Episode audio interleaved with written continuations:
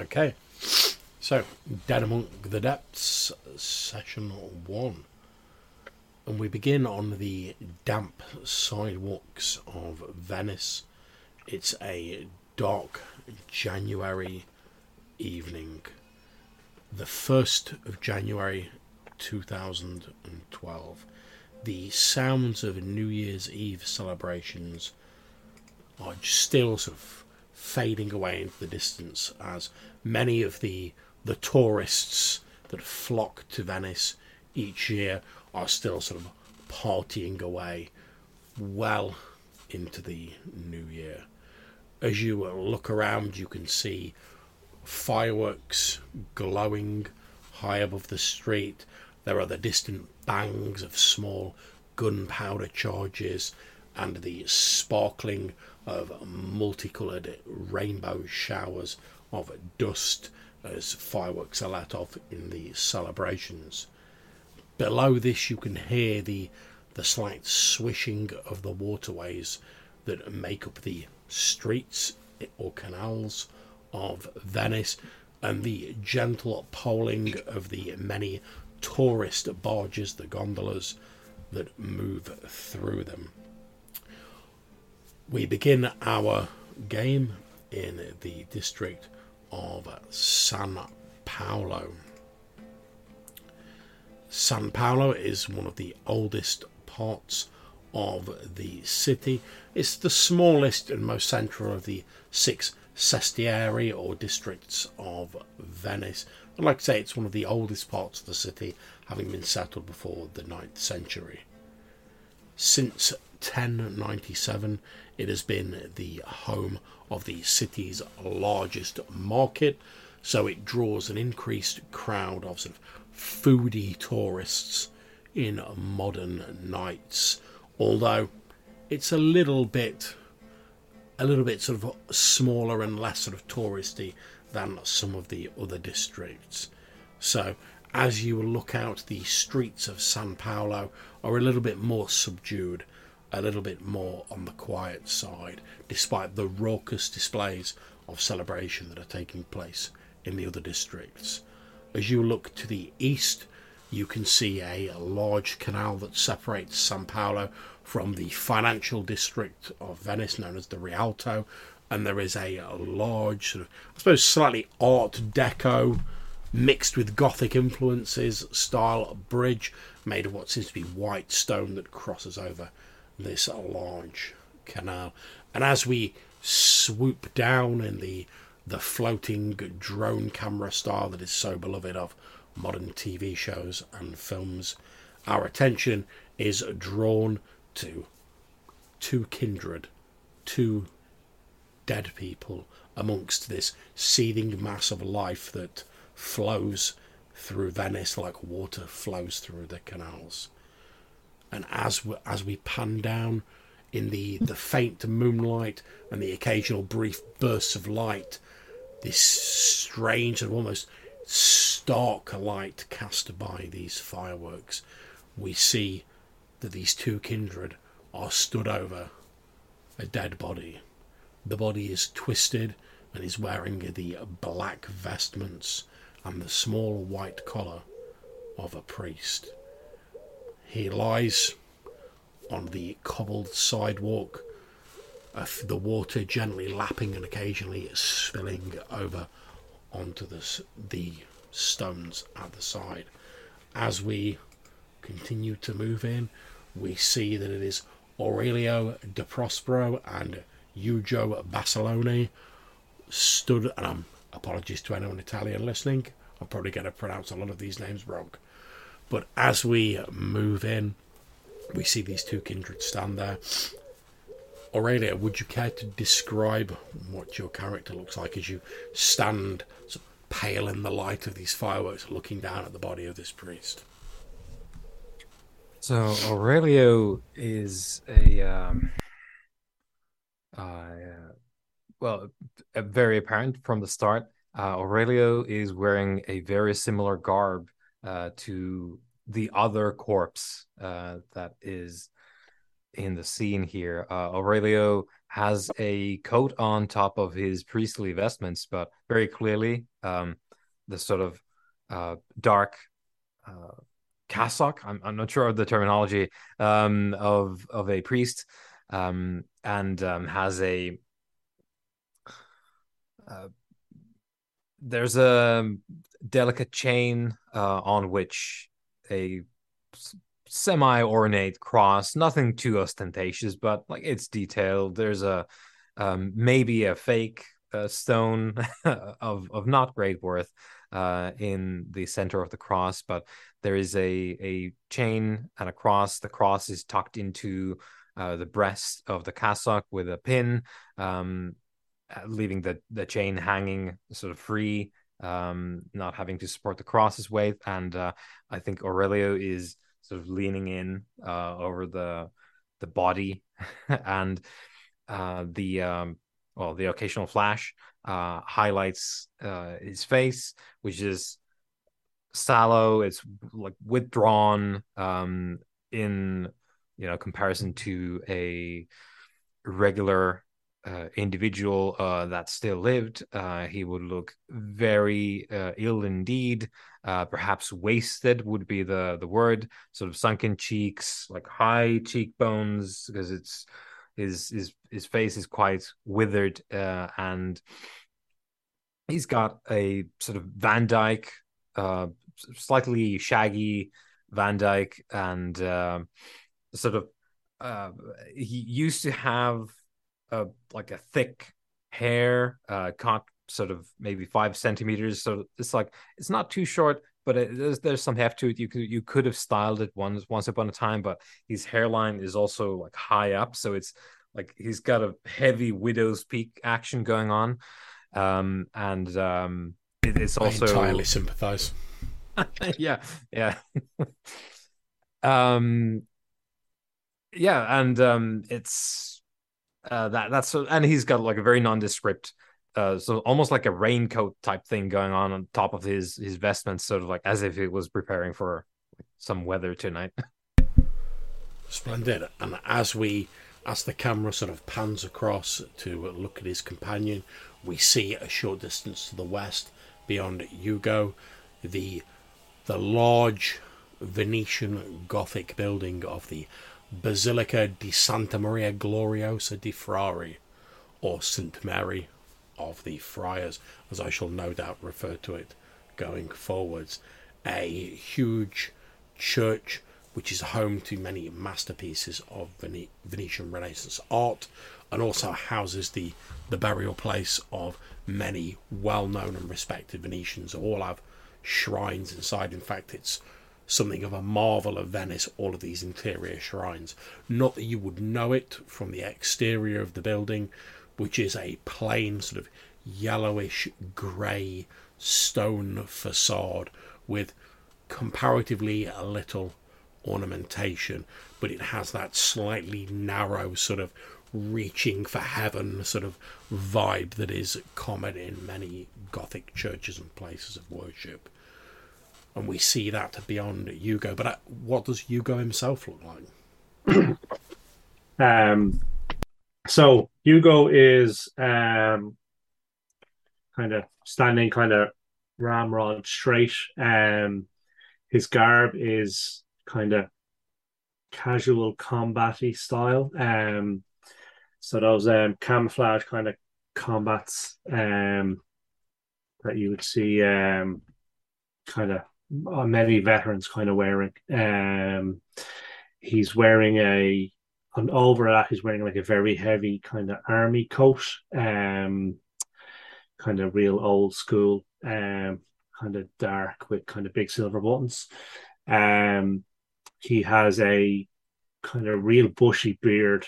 Um, very little of his face is kind of visible. Um, he wears a kind of peaked army cap that kind of sits over his eyes and kind of leaves very little of his face kind of visible. Um, he's followed everywhere he goes by the mangiest collie you've ever seen. Um, but uh, yeah, it's kind of run down. Um, bedraddled, looks like he's sleeping in his clothes. Um, kind of a veteran army veteran hobo is kind of I guess the what I'm trying to describe. Um, yeah, Lovely. And as you both look down at the the dead body of the priest, you recall while your recent conversation with Don Guilo Carter, a priest who is known and important to both of you. And you recall the the conversation wherein he described being concerned about a colleague of his, a man by the name of Father Pasquale Altamora a man who he described as having behaved, and as you as you sort of flash back and we do the diddle diddle diddle and the sort of light of the the fireworks blends into the seamless frame transition of a flashback. Where would the? I'm assuming you two wouldn't have just like pulled up to a church and be like, "What up, dog?" to like see this uh, priest, but it's someone who's important to both of you. So I'm assuming, for the sake of convenience, that you would both know that you both have a connection via this priest. That might be how you guys originally met. I will leave that entirely up to you. But if the two of you were to meet this priest, which indeed you did, where would you have met him? Would it have been like a cafe, a church, a street corner, a gondola?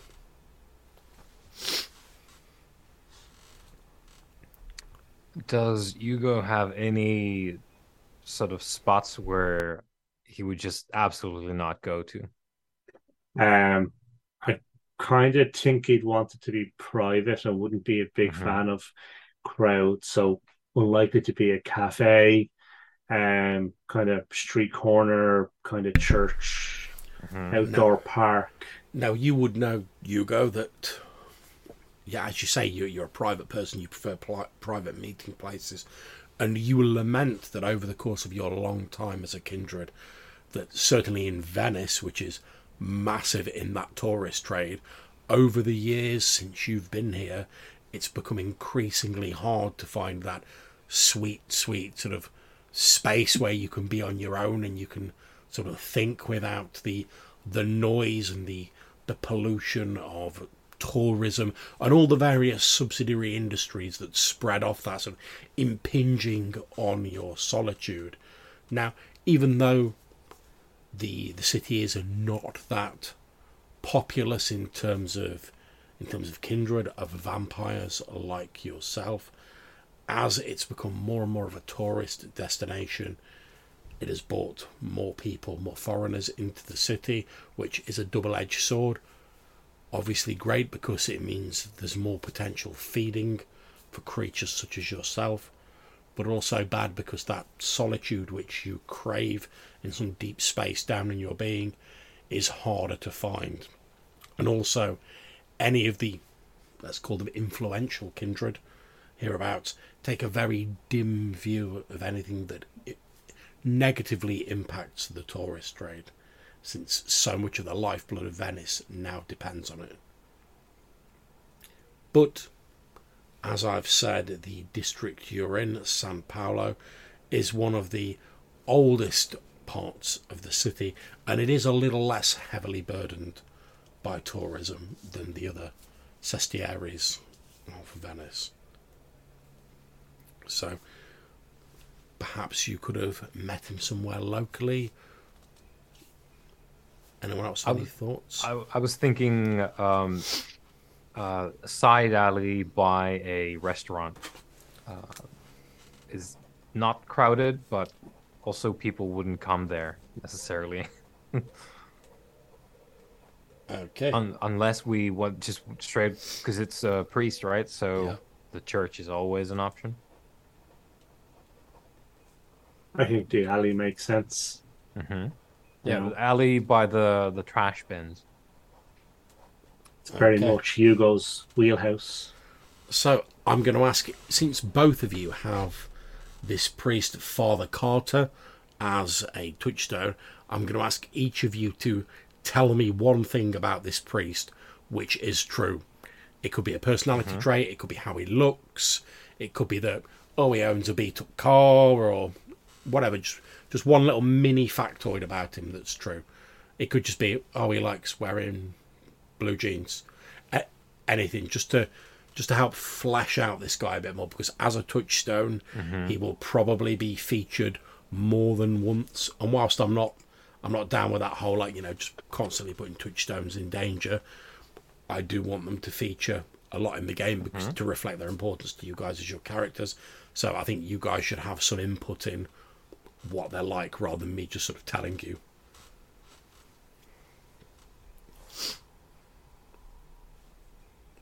Take a second. to Any think about it immediate want. ideas? If not, I can make a stab at it. Yeah, you go first. While I... Okay, so I'm gonna say, um, hmm. I was thinking something like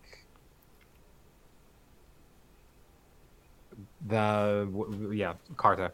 Uh, so that Carta would be maybe involved in uh, some kind of local charity effort, and I was thinking between like um, maybe organizing like a school for the underprivileged, perhaps like the the less well-to-do. Maybe there's like like an orphanage thing going. Okay. So, sure. I mean, let's let's Yeah, go with an orphanage. Like he he's involved with an orphanage. Yeah, no Uh, problems. He's uh, he's involved in charitable activities concerning an orphanage. Not a problem. Yep. And obviously, all of this stuff is just general. I mean, we can flesh it out as and when needed later on. But as someone who's a touchstone, you guys will know stuff about him. So you guys knowing that he's involved in an orphanage isn't unfeasible. Okay, so do you have any thoughts, Rob? Um, I think he should have like a kind demeanor Okay. and really um, like real friendly. Um, Yeah, happy with that.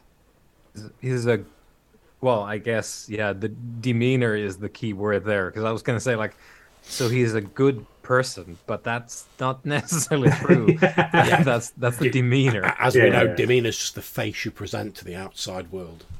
yeah Okay. So, now the last thing I'm going to ask you about Father Carter is obviously he knows you guys exist. You've had interactions with him. You're a toucher. How how much does he know about you guys?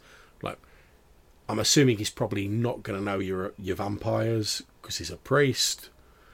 However, how would he sort of like see you? Like, what would he see his relationship being to you? You know, would he just be like, "Oh, these are these are some people I've helped when they were down on their luck," or would he be like, "Oh, these these are investors in the church, or they're people who I'm trying to convert, or whatever"? 'Cause obviously, that will affect aurelio um it it's probably the case where uh, Carter think Carter thinks that Aurelio is a like an old washed up priest uh, who's who's trying to do the vicarious living thing through through Carta. So sort of like uh, like hanging around because he's he's no longer like he's got the vestments, but he's not a priest anymore. He doesn't have a church. Um, he's a he's an ex priest who wants to still be involved in the game, and uh, hangs around with a with an actual priest still. Okay, no problems.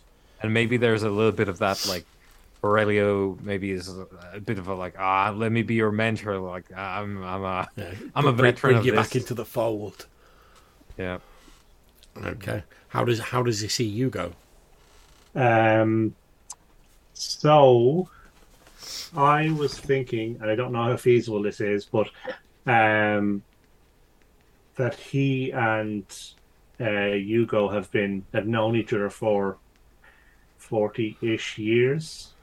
Um, and he would, as a result of that, understand that Hugo is sketchy as um, having that age in that period. Um, so wouldn't have all the details or know the ins and outs of it. But you know, He's, he's a little bit sort of suspicious. yeah. Um, Okay. but uh, he might have been like he might have been in a teenager when he first met Hugo, and that their paths have just kind of continually crossed over the years throughout the um the kind of the previous 40 years i guess that kind of makes him about 50 um and yeah that they would just have come across each other as someone he'd know someone be a little bit suspicious of but someone that he would have relied on and would have relied on him over the years Okay, lovely. So we flash back to a few nights earlier when the, the preparations for the, the great, mainly touristy New Year's Eve celebration were just sort of getting underway. And we cut to a, a small side street, an actual alley rather than one of the many canals that flows through Venice in the district of San Paolo. And we see this this old priest. There's a, a gentle rain falling. It's dark. There's a couple of like flickering lamps, and we see this old, sort of slightly grey-haired priest. He's pulling a, a coat tight around himself against the cold. He's in his mid fifties, and he has some like deep lines sort of etched on his face. He looks around, and then he spots his two let's let's call you friends for the moment aurelio and hugo approaching from opposite ends of the alleyway as you both sort of get closer to where he is in the middle in a in a gentle sort of almost like grandfatherly sort of kind voice he's, he blows onto his hands he's wearing those uh, sort of fingerless gloves to try and keep himself warm it's quite bitterly cold for the season. He blows on his hands and then he, he looks up and says, "Oh, uh, th- th- thank you. I'm a, uh, I- I'm glad you could. Uh, I'm glad you could make it. I'm sorry to. I'm sorry to inconvenience the two of you. Uh, I I know everyone's getting ready for the for, for the big celebration." And he, and he looks at the two of you as you both stop in front of him in the, the flickering of one of these street lights. Uh, yeah, with with nary a uh, a, movement on his his face, I think uh, Aurelio just almost like just straight whispers uh, through mostly unmoving lips. Just it's just fine. It's frivolity anyway. happy to help father anytime just let us know what you need Oh, bless you both. And he, he re- as he's talking, he reaches under his coat and he pulls out one of those small metal hip flasks. As he opens it, you can smell whiskey or more likely brandy inside it. And he takes a a small nip of it again, sort of like rubbing his hands together, and he he holds it out to each of you. And he says, "Oh, this this will keep the cold away." He says. Uh, I, I, I won't tell the bishop if you don't. And he, he sort of chuckles and holds out the, the cantina towards you both. uh, i won't today father thank you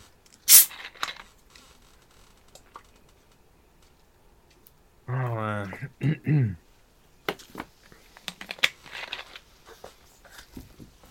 I'll I'll I'll take it, and uh, I'll slosh it to see how much is there. There's there's maybe about four or five swallows in this little hip flask. It's about half empty. Yeah. Okay. I um. I'll, you know, go to take a swig, and uh, I'll just, you know, press my tongue against the thing. Yeah, so no, no, no, actually goes Uh, down. Yeah, Okay, there we go. yeah, no There problem. we go. You you get a brief sort of smell of like the aroma of this brandy, but obviously you don't ingest any of it. You pass it back to him. He doesn't really notice. He just takes it off you and uh, tucks it away. He says, "Oh, that that'll keep the cold off you." Uh, my, my son, he says, uh, and then he sort of stops and he he seems to stare for just a second, holding his gaze on Hugo, uh, a little bit longer, just a couple of seconds longer than you would do normally, and you, with your enhanced kindred senses, both of you hear him sort of obviously under his breath as though he was just thinking himself. He says, he says "Yeah, I swear you, you don't look a, a day older than I." And then he sort of shakes his head as he's like, "No, I'm, I'm getting sidetracked." And he says, oh, "Yes, sorry, sorry about that. I've um, I, have asked you here uh, uh, because I'm extremely worried about a, a friend of mine, a, uh, Father Altamora. He's um, he's been behaving uh, very strangely for weeks, uh, and uh, I'm to, to, tell you the truth, uh, I'm I'm extremely worried about him. But uh, as I'm sure you know, he says, looking more at yourself, Aurelia, as I'm sure you'll know, the that the church authorities take a a dim view of any extracurricular activity, shall we say. And while I've had I've had precious little time recently with the, uh, all the additional services for the new year to to look into this matter. But as I said, myself and Father Altramora go go way back. He's a he was something of a of a mentor to me when I when I first came to, to serve in Venice, and uh, as I say, his behaviour recently has been greatly worrying. I'm I'm very concerned about him.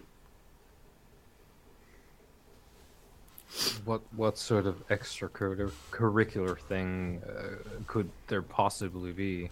He says, "Well, uh, it it all seemed concerning, if innocuous at first. Uh, uh, a couple of weeks ago, Father Altamora was travelling through the Rialto to to see me at the Basilica, and as he passed over the the bridge between the districts, he was he was struck down by some form of seizure or a palsy. He he collapsed and appeared to be having some sort of episode. Um, he he was obviously rushed off to the to the nearest hospital, but by the time they'd got him there, he he seemed to have recovered.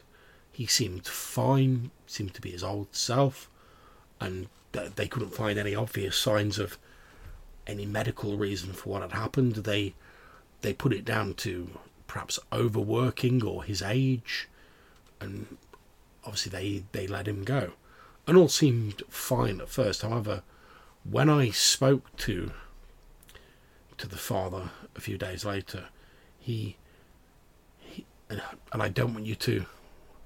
I don't you think I'm being sceptical here. Of course, the the church is the domain of faith after all, but uh, Father Altamora is is an old man. He's uh, he's in his dotage, and while he, I'm not going to beat around the bush anymore. He said that he'd seen a vision while he was crossing the bridge, and that a divine presence had manifested itself to him. Wow, quite the thing. Um...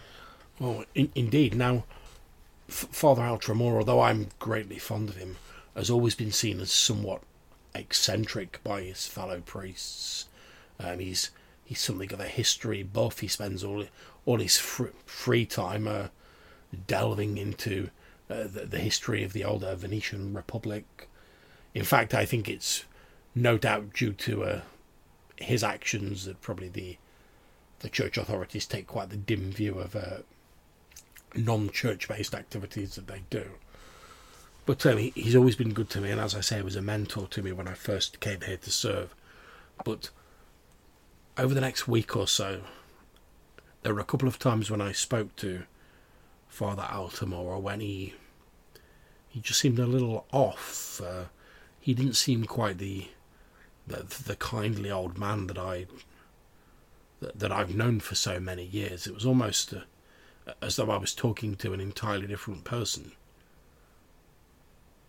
And I, well, I, I at first I put it down to his uh, his incident. After all, uh, a, a fugue state, perhaps, or some sort of seizure can have long-term effects.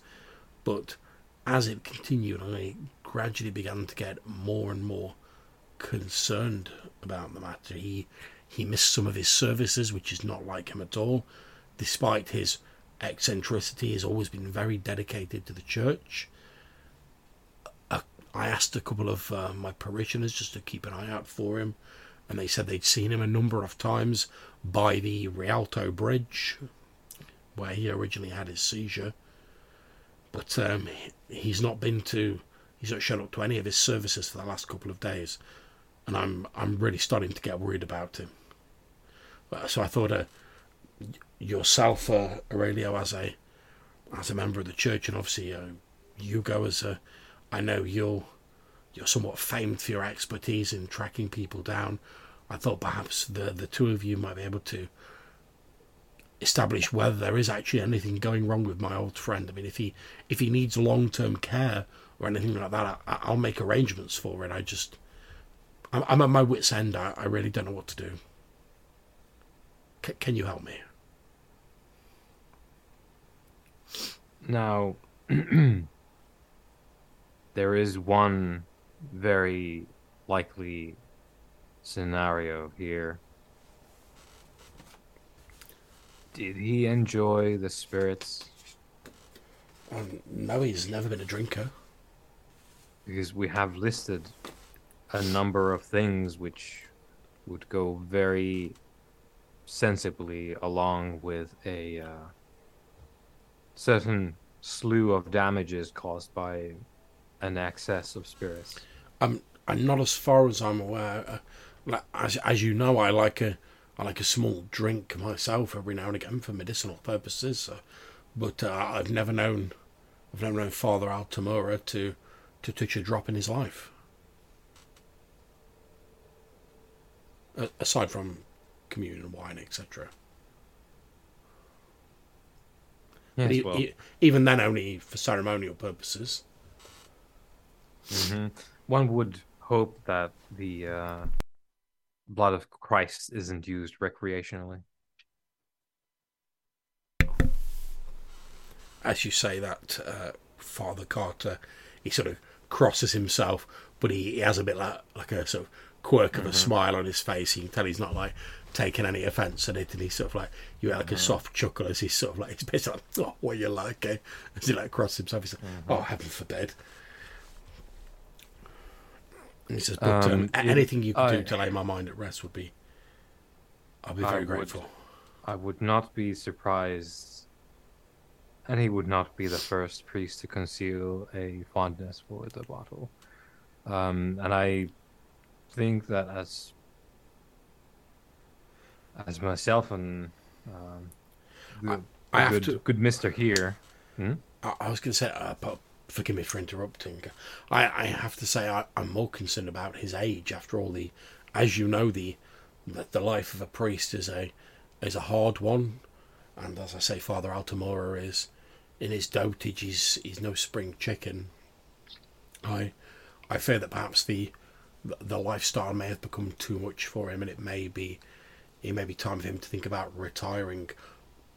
I'm sure he wouldn't want to, but if it's necessary to preserve his health, I would rather see him spend uh, whatever time he has left uh, healthy and relaxed. Uh, after all, there, and he, and he sort of looks at pointedly looks at you and he says this radio. After all, there are there are other ways to serve without being a priest. Yes. And sometimes uh, person best serves God and his fellow man by knowing when to step aside. True, too true, well, too true. I still think that what we will find, um, I glance to Ugo. I think what we will find is a a man with uh, taste that he wishes to conceal, and this is this is all to be over soon, I think. Okay, and as we continue this uh, extended flashback scene, we see the the two kindred, Aurelio and Hugo, sort of say their goodbyes to the priest, uh, Father Carter. They they exchange uh, words of fondness, and he he leaves on his way. What do you guys want to do? Obviously, we know from our start scene that eventually you do track down, or at least locate, the body of a priest. But let's find out how you get there. So you've been asked to locate Father Altamura. How do you guys go about it? I think we would have found his apartment and tried to follow his scent from his apartment to find out where he might have gone. Okay, so how do you intend? What method are you going to use to locate his apartment? Are you just going to ask around? Are you going to ask uh, for? Are you going to call back Father Carter and ask him? Um, yeah, I guess yeah, we probably uh, would call back Father Carter. That's Uh, fine. Carter. We'll assume that over the course of the conversation, you asked Father Carter about that, and obviously he's the one who wants you to investigate, so he's not going to conceal that information from you. So yeah, he tells you the the location of a very small and modest apartment, still within the same district. He lives near the the basilica. Uh, because space being something at a premium in Venice, it doesn't take you long to locate it. It's like a lot of buildings here, it's sort of very narrow but built upwards rather than expanding outwards. And you can see eventually crammed in amongst these tall, sort of higgledy piggledy residential buildings, you see this small this small apartment building, which you, check the, the street number that you were given by Father Carter, and you realise that this must be the place. Like a lot of buildings in Venice, it looks like over the years it's suffered sort of semi-serious flood damage on the, the sort of lower level of it, which isn't surprising. A lot of buildings do when they get the high waters in Venice, and the building itself looks a little bit in a bad state of repair. You can see a little bit of the brickwork crumbling, maybe some of the, the sort of timber, the exterior timbers look like they've seen better days. Unlike most of the buildings in this dark version of Venice that we're exploring in this game, they look as though they've they've started to lean and partially collapse. It's almost as though the whole city is sort of slowly collapsing into the waters, but it just hasn't realised it yet. And most of the buildings have this slightly leant over sort of aspect, as though they're they're slow motion over the years collapsing into the waters. That was a misclick on my part. Sorry. I think you were like collapsing buildings. I must rouse my blood. Pu- yeah, push. Yeah. Let's lift this up. No. Okay, I'm going to ask each. Can I ask um, you guys what your bu- bu- bu- wits uh, awareness is? Uh, that'll be five for Aurelia. Okay. And for yourself, Rob. Uh, sorry, it's wits and awareness. Yeah, you don't have to roll it. Just tell me what the total is. Uh, it's total to be six. Okay, so as you approach it, you go. You notice as you look up the buildings adjacent to this because it's night time, obviously, and most people don't have like thick curtains here because normally the weather is fairly warm, so they don't have curtains. They have like windows open or whatever. On all of the apartments nearby, you can see like the flickering of candle lights or electric lights illuminating the windows and shining out into the darkness. However, as you look at the the building where Father Altamora lives, you notice that you can't see any light shining out through any of the windows. Okay. Um, so I'll mention to Aurelio that it doesn't look like he's home.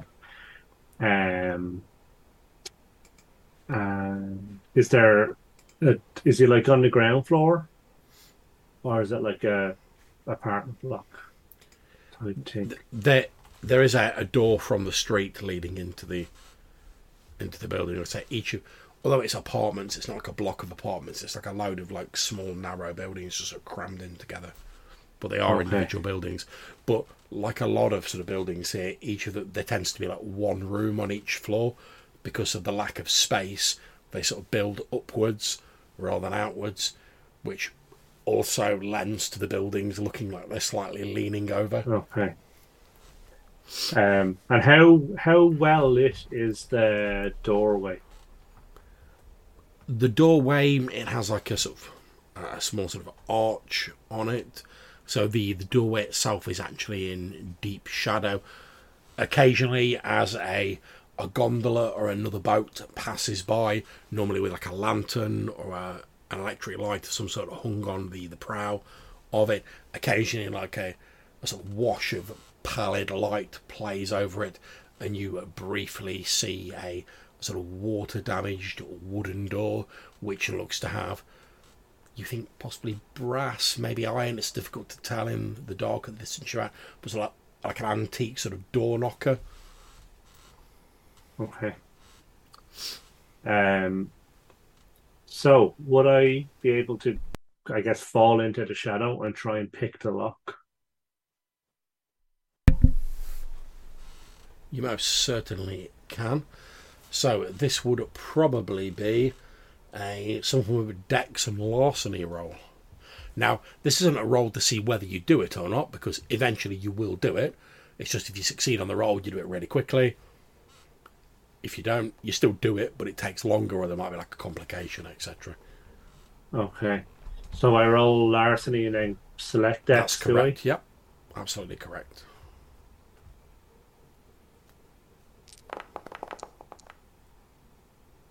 Success is one. Okay, yeah. So you you sort of lean down by the lock and look because the lock, rather like the the door knocker, seems to be an antique. And as you look around the door, you can see that a lot of the fixtures on the wooden door are obviously like antiques, although they look to have been reasonably well maintained it's not the highest sort of like modern security lock, so you have little trouble picking it. And after sort of jimmying around with it for a few moments, you know, Aurelio's like looking out. Occasionally, you glance around, you hear the satisfying of the lock mechanism opening, and you sort of grab hold of the door as it opens inwards just a little bit, and you can just see the sort of darkness beyond. Okay. So I will whistle to Aurelio that it's open, and I will push it open and step in. Okay. So as as well, I presume you you turn to look and, and whistle. I'll be sort of making this with a with a raised eyebrow as if to indicate, like, do you should I or should I stay? Or- And I'll just give you a wave to follow me. All right. Okay, so I'll glide in afterwards. Okay, not a problem. You head into a a relatively small square room. You see there's like a just in the dim light filtering in from outside. You can see there's a a stair, sort of like a very crude staircase, not heading up to the the next floor. The entire room is shrouded in darkness, and as you both look around, you can actually pick out that it appears as though like thick sheets of paper of some kind have been tacked over the the windows, almost like makeshift shutters. And they seem to be, Okay. although a little bit of light's filtering through them, the paper seems quite thick and it's blocking out most of the light from the outside. And did they look new or recent? They don't look new, new, but they've obviously not been here for years. You, you suspect that they've been put up at most maybe a month or two ago, max. Okay. It's And got- the in- incident on the bridge happened a number of weeks ago. Yeah, I mean a couple of weeks ago. Yeah, Okay, so we think that these are up since before the episode on the. yeah. It's it's difficult to tell though because they're just pieces of black paper. I mean, Yeah, they're not torn and they're not showing obvious age. But if someone had put them up a long time ago but just been careful, that would be the same. Or they could have just been put up recently. It's very difficult to tell Okay. unless you've got some specific means of discerning the age of the pieces of paper.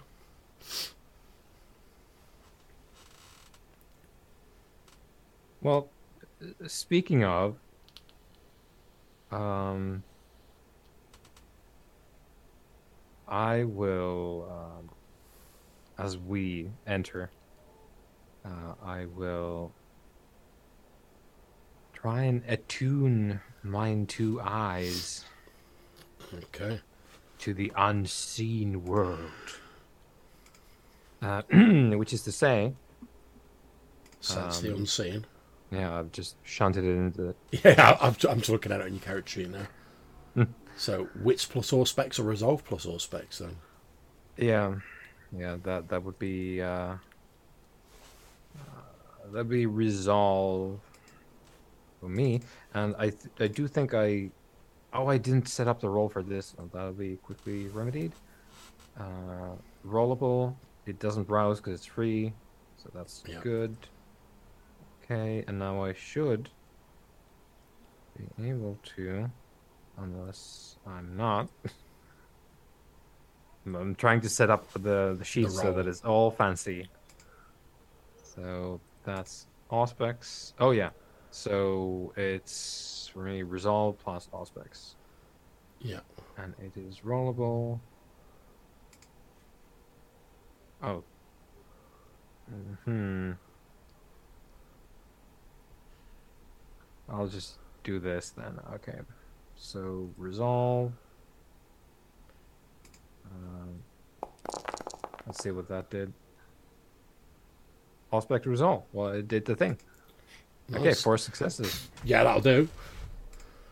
Okay, so as you attune your senses to the unseen world that exists ever presently around us, it's as though a it's as though the colour seems to to leach out of everything surrounding you. Things don't so much change as more the the life seems to drain out of everything around you. The the wooden beams you look at seem a little bit more decayed than they did previously. The the sort of the, the ragged pieces of paper tacked over the the windows appear a little bit more frayed and a little bit more a little bit more ragged and torn. You don't sense any sort of entity or anything hiding from normal sight. However, as you step into the room and you look around, you accidentally knock over a pile of similarly just sort of like torn paper, sort of just been torn out of a pad, sort of haphazardly. So in the dark, you knock over this pile of papers, and as they fall to the ground, they all appear to have drawings on them. The drawings all appear to be a different attempts to depict the same subject, which is a figure holding its arms out as though to embrace somebody, surrounded mm-hmm. by light. And all of these drawings are all slightly different, but they all show this same figure, as though the, the person had been drawing it over and over again, trying to capture something, and then some of them are crumpled up like they were discarded as not being good enough, and then they feverishly started on that, and they're done in all different types of media. There's like pencil drawings, charcoal drawings. There's probably a few sort of like a few paintings, but like just done with like cheap paints, like nothing particularly mm-hmm. special. And as you knock this pile over, and your your eyes fall on this scattering of these these different depictions of the same figure, you feel a cold chill that you can't quite explain run down your undead spine.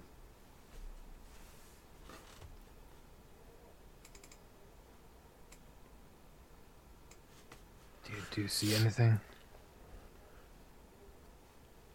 Obviously, you go, you hear the like as these papers get knocked over, and you likewise, in the sort of the what small light is filtering in from the outside under the the makeshift lights, you can see all of these figures. Perhaps not quite as well as your companion who's using this this special sense, but you can make out the that they're all basically the same sort of figure. Yeah, I can see them. Is it a human figure? Do we know? Is it clear? it it's very sort of smudged and distorted, so like you can't pick out individual features, but it does appear to be a human figure. But the depiction, it's trying to depict it as though like light is emanating from the figure, and that sort of like smudges and sort of fades out and blinds out the the individual features. So all you can make out is this figure sort of holding its arms wide as though it was going to embrace the viewer, and this light just seems to be like spilling out of it. Although the light varies in its depiction, and after looking at a few of these different pieces, maybe like picking a few of them up, because like I said, there's a big stack of them, you think perhaps that the the person who created these pieces was dissatisfied with how they tried to like capture this like light coming out of the figure and they'd screw it up and they'd start a new one and then they wouldn't like that one and they'd screw that one up and start a new one. And they've almost been obsessively continually drawing this figure as though desperate to sort of capture the true essence of whatever it is that they saw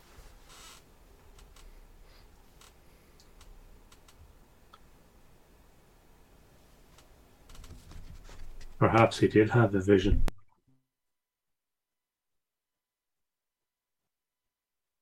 It, it, it could still very well be, well, in the worst case scenario, alcohol induced psychosis as well. But there is something that is a bit off in this place.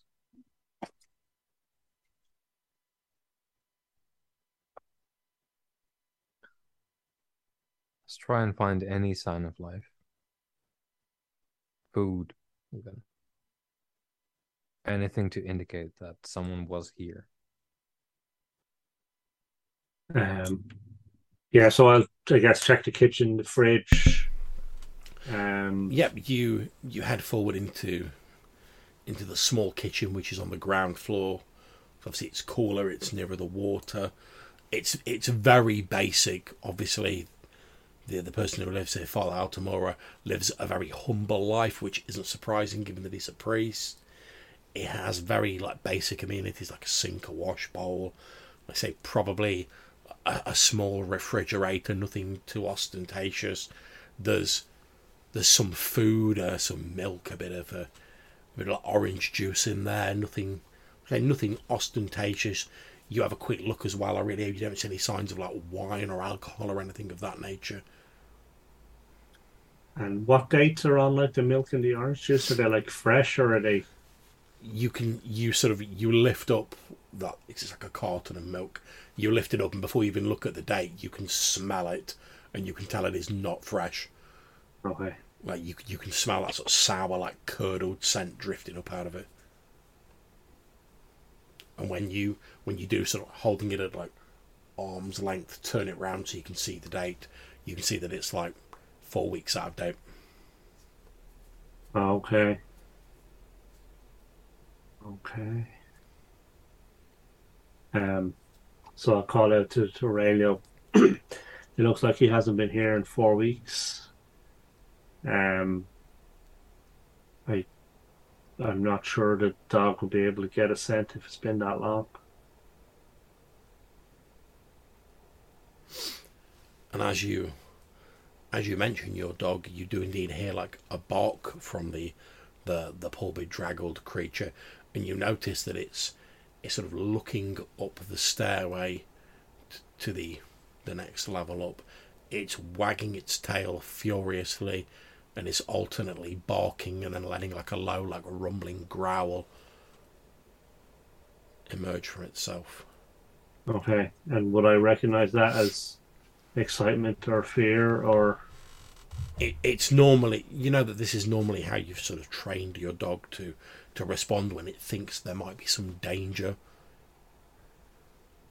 okay um normally when it's like it's picked up like a strange scent or it's heard something that it doesn't recognize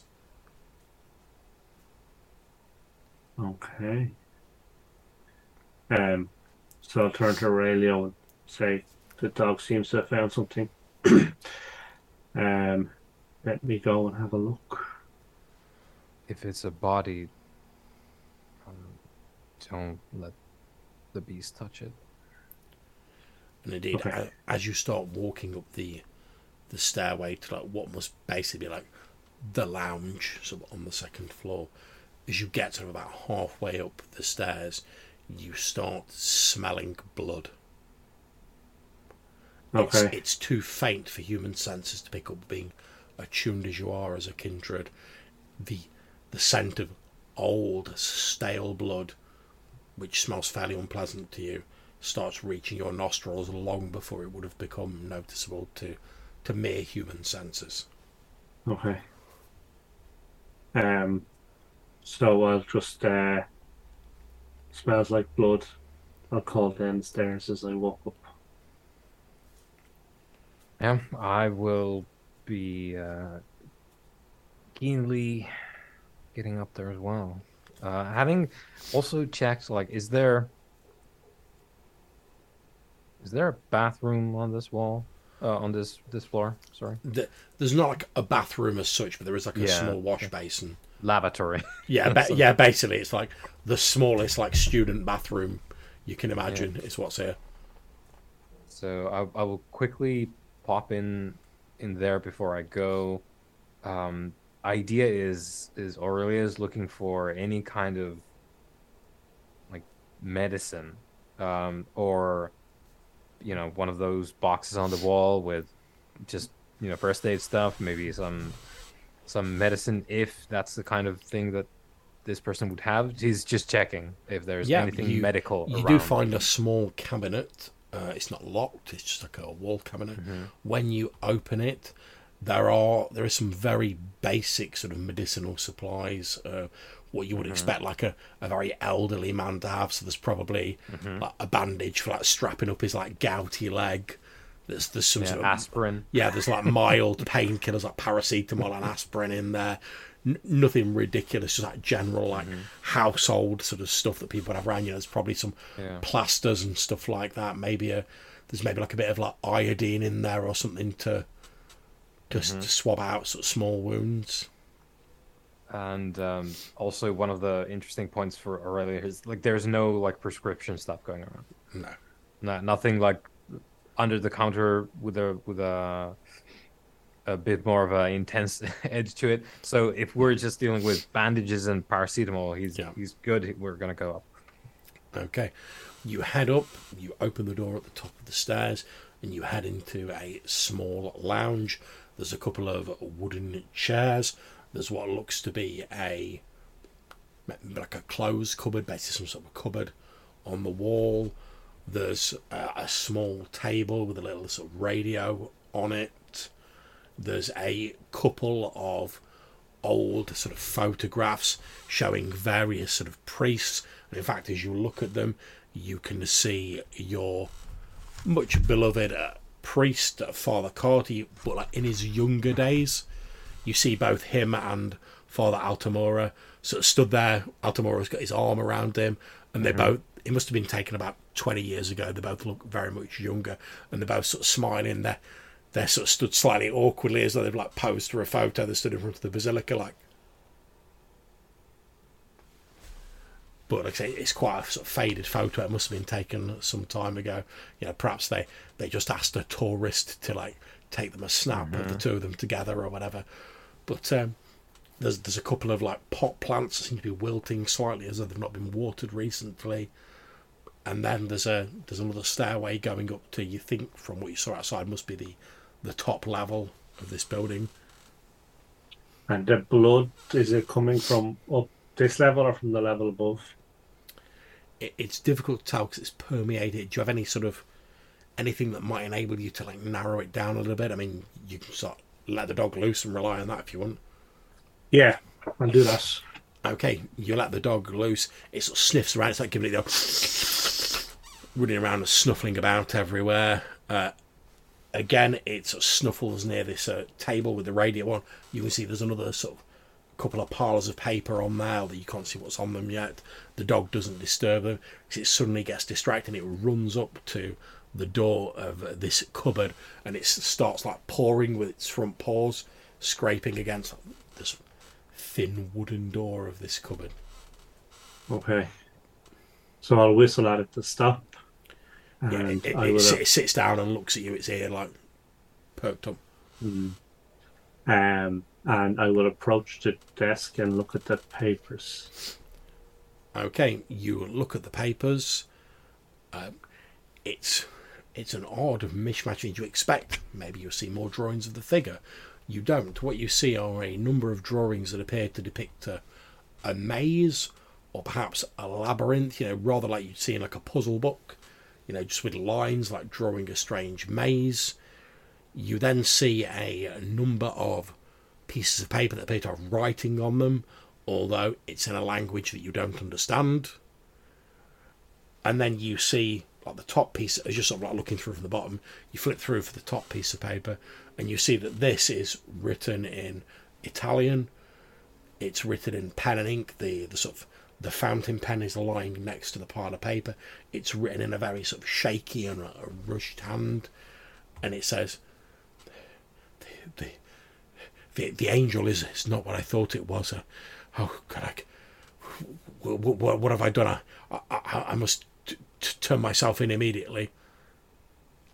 And then there is no more.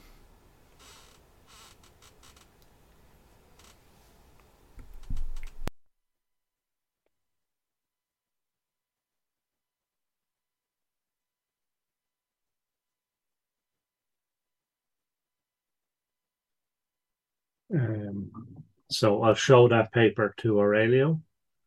Um, and um, I'll kind of nod towards the um, cabinet in a will I open it kind of way.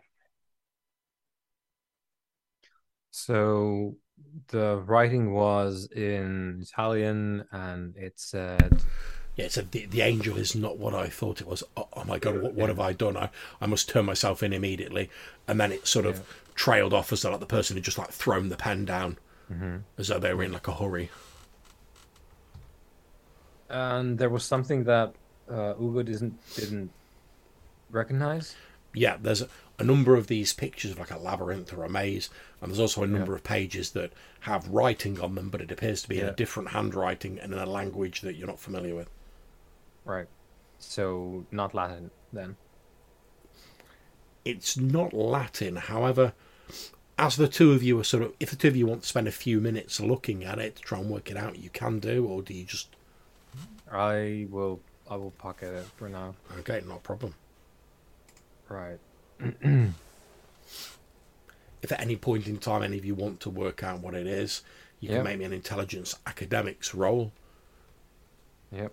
To see if you I, can determine what it is. I, I will get on that as soon as we locate the blood. no, no problems. Yeah, I will. I will. You know, give Ugo the nod. Okay. Um, so I will approach the cabinet from the side. Okay, as you appro- um, as you approach the cupboard, the uh, the smell of blood gets much stronger as you get closer to the. But it is old, stale blood. Okay. And there's a slight sort of sweet, putrefying smell of rot just below it. Okay. Um, so, kind of standing at the side so as not to be in front of the door when it opens. I lean out and kind of pull the door open. You pull the door open. As you do, the body of a young woman dressed in fairly sort of gaudy, like standard sort of tourist clothing, you know, brightly coloured top, uh, cut off like jean shorts, falls out of the the cupboard, you can see that her throat appears to have been cut directly across with some force, so it's actually gone part way through and it's almost sort of severed like the vocal cords, and the, the whole of the front of the body is covered in blood, which has sort of dried. Obviously, the body has been here for a little while because the process of decay has just sort of started. It's not entirely putrefying yet, but to your vampiric senses, you can smell that it's just on the cusp of starting to starting to decay seriously. Okay. And with my uh, forensics experience, expertise, yeah. um, can I work out how long she's been dead? You think less than a week. However, you know that, because you've been in the area, you know that aside from the sudden cold snap, it's been quite warm recently, so that would have accelerated the the decaying process. Okay. Okay. So he doesn't seem to have been here in a month, or certainly hasn't eaten here in a month. But this girl is dead just over a week.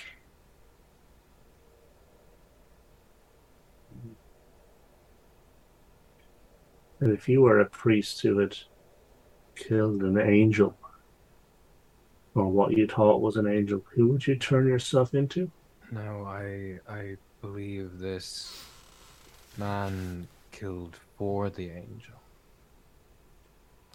Okay. Question is, who would present themselves as such, and why, and why here? Is is there does does the woman have ID? Is there anything? Is there a, a you know I don't know backpack something? You you quickly search, you don't find a backpack. However, you do find a wallet in like the back pocket of yeah. of her shorts. There is also a, a mobile phone in the the back pocket of her shorts. The let's see, I'll, uh, I'll, generate a random name for this uh, young lady. You start as you mean to go on.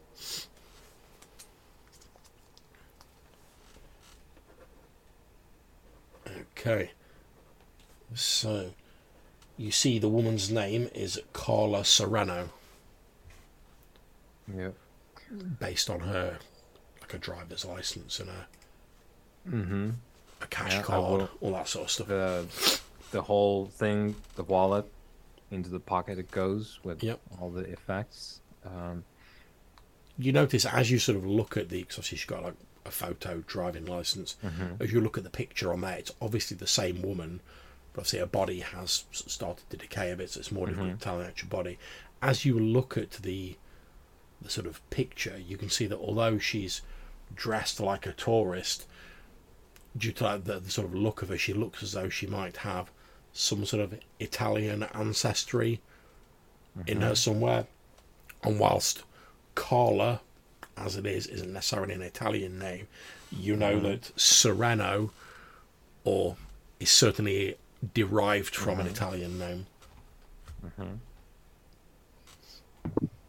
And John, the blood on her is sorry, I um I'm guessing that with a slit throat there'd be like an awful lot of blood. Yeah. Um so do we think that she was murdered in the cupboard or that she was murdered somewhere else and put in the cupboard?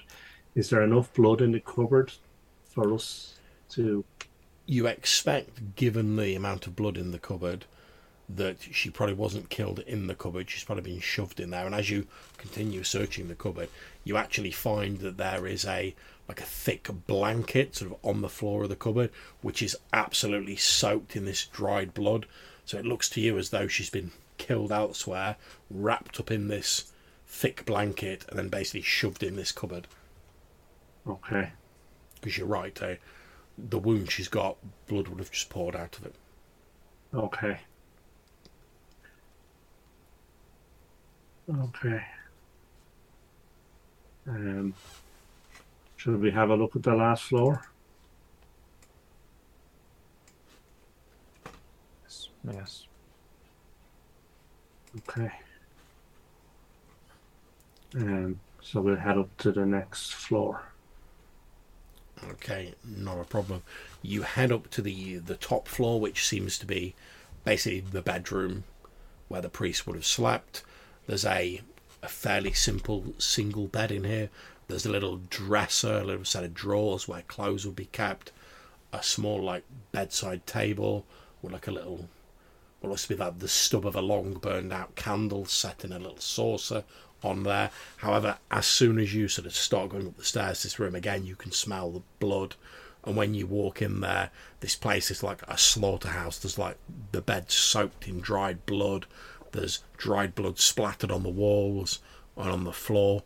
And as you look at the the sort of wall that you're facing behind the bed as you walk in, you can see that using the blood, again, there is a drawing, albeit crudely and hastily done, of this figure with its arms held out in blood on the wall. Okay.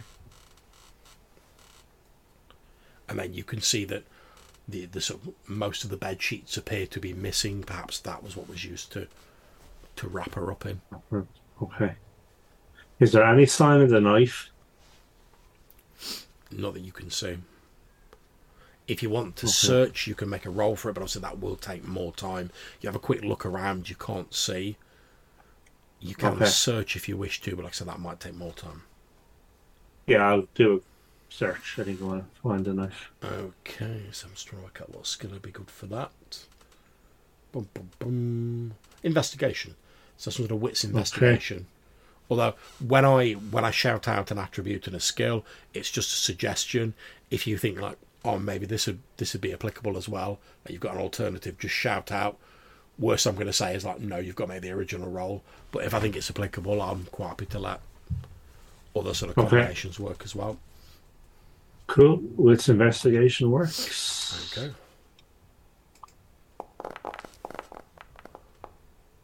Two successes. Okay, not a problem. And remind me, what is your intent? What are you trying to find?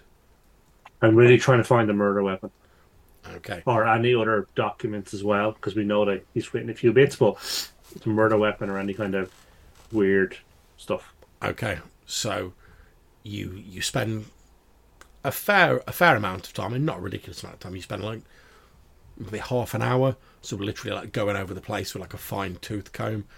I mean, obviously you'd hear if anyone was trying to come in. It doesn't look as though anyone's been in this place in the last few days, or they'd have already found this.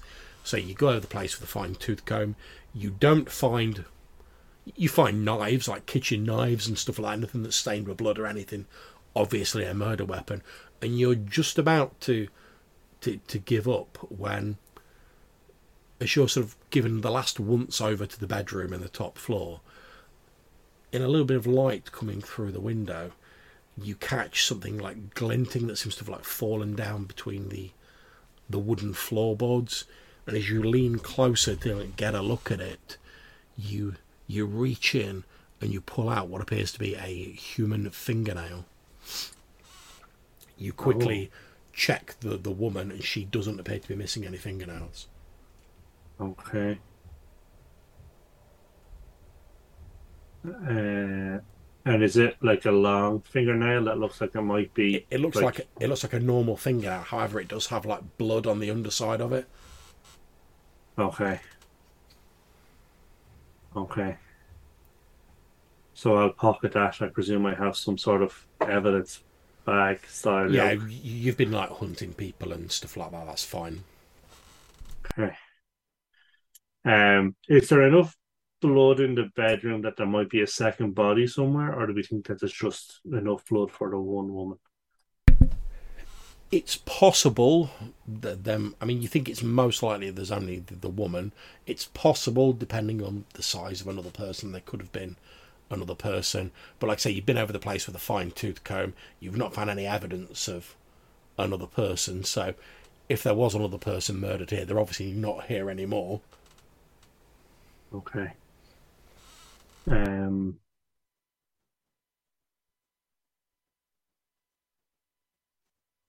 Okay. So, uh, Aurelio, where do you think the priest would go to turn himself in? If that was his intent. It would make sense that they would go to, well, run back to the church. But it could be the police.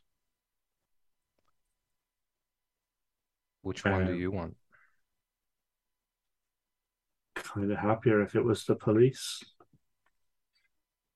Would you want to check that then as I attend to the church? Yeah. I will need some time here to uh, arrange things with the um, tourists downstairs.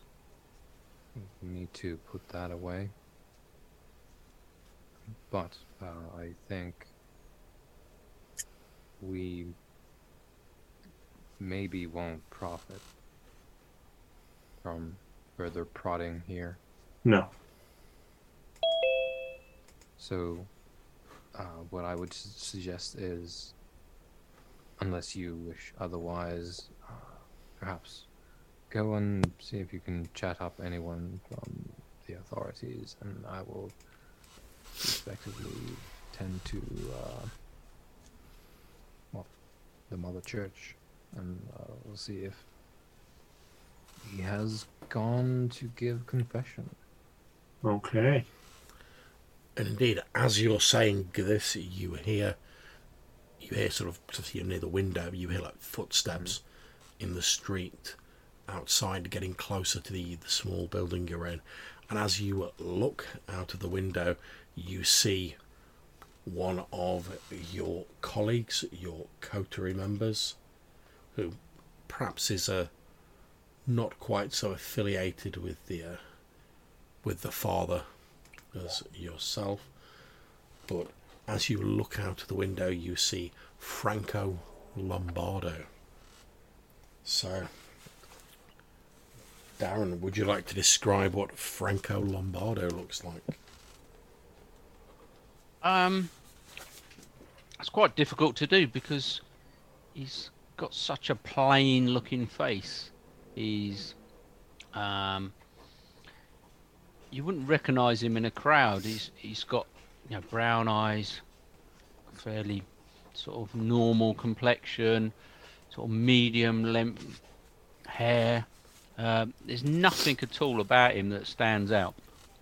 Um, so you'd see him, you'd sort of introduce yourself, you'd walk away. Five minutes later, uh, you wouldn't be able to pick him out again. So he's a very strange character in that in that sense. Indeed, he is. Obviously, is. these guys know him. Of of course, yeah. And as the two of you, you go and uh, Aurelio, as you look out of the window and you see this innocuous person, you almost sort of don't give him a second look, and then something about like the way he's walking and the sort of the way he carries himself deliberately to like not draw attention to himself causes you to recognise your your coterie mate uh, Franco Lombardo. He wasn't involved in the original conversation between yourself and the good father Carter, but he- must have seen you talking and like followed you to find out what's going on, which isn't surprising. He probably, as a coterie mate, he probably followed along, s- think he could he might be able to provide assistance or help you out in some way. What do you got? Obviously, he's not aware of anything that's going on. What do you guys do?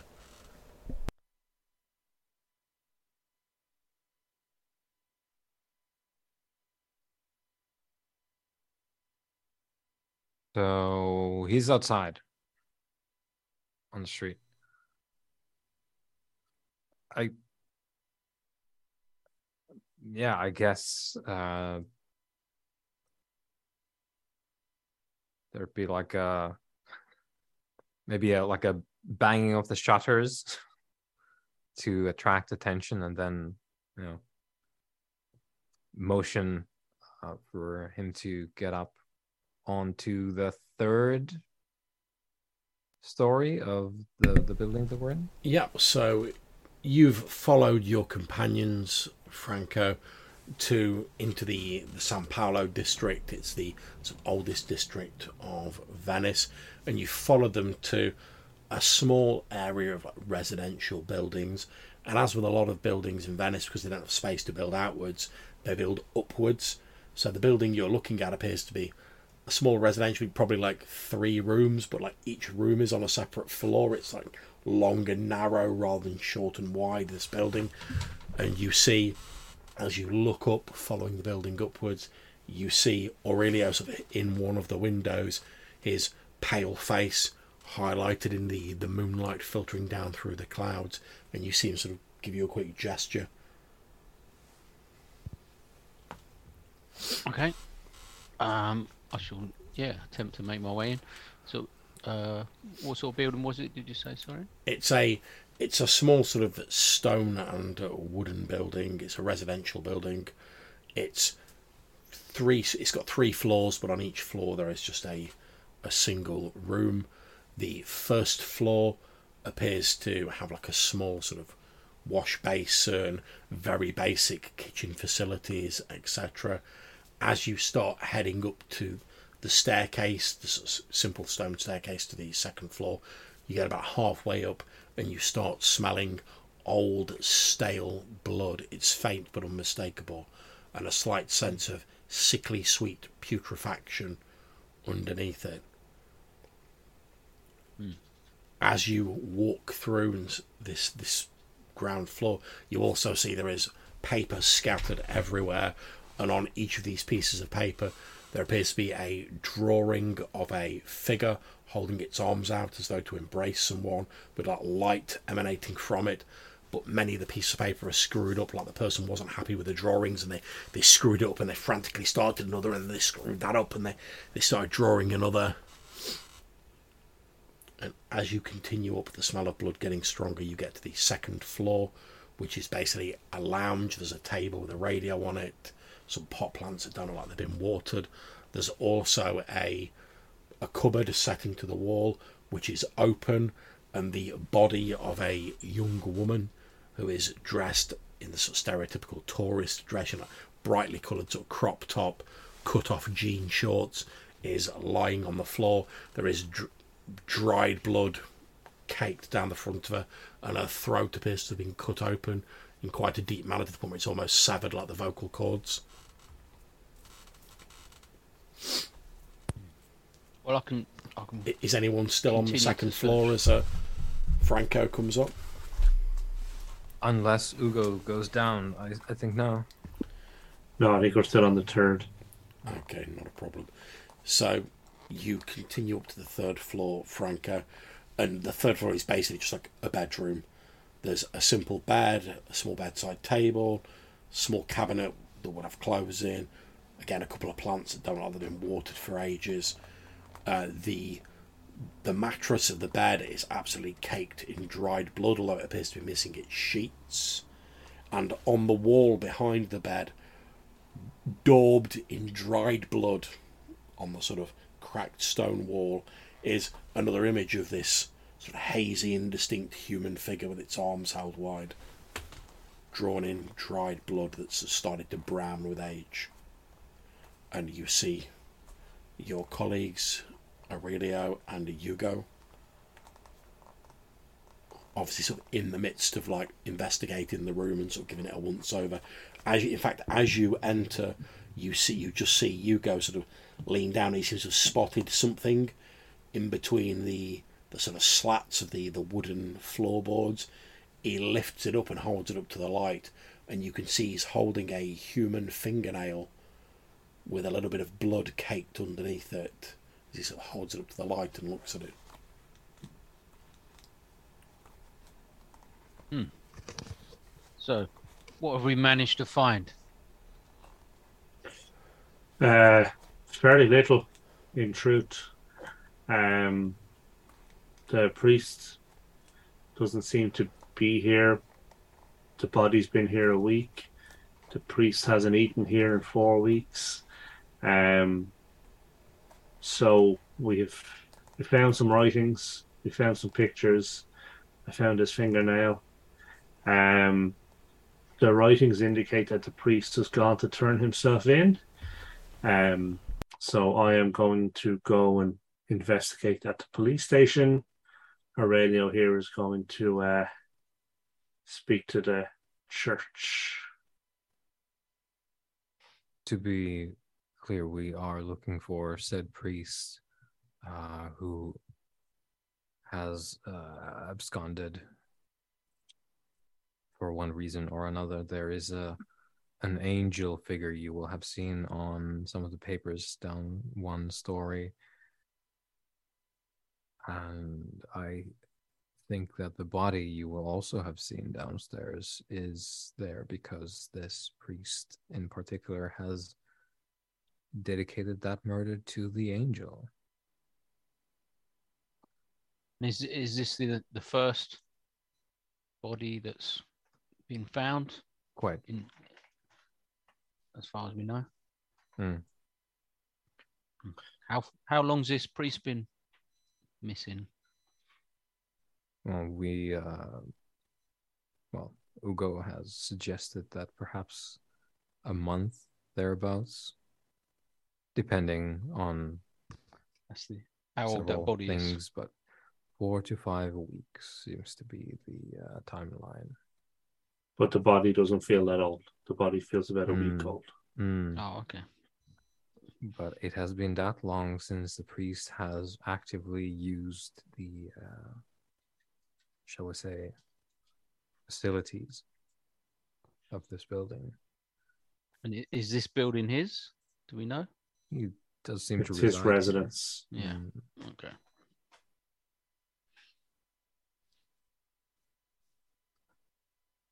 As I was saying, we probably do not benefit a lot from poking around further. And this needs to, the thing down one story needs to be taken care of, and I will do this. Um, perhaps you two will head to the uh, police while I tend to the mess, and well, we shall reconvene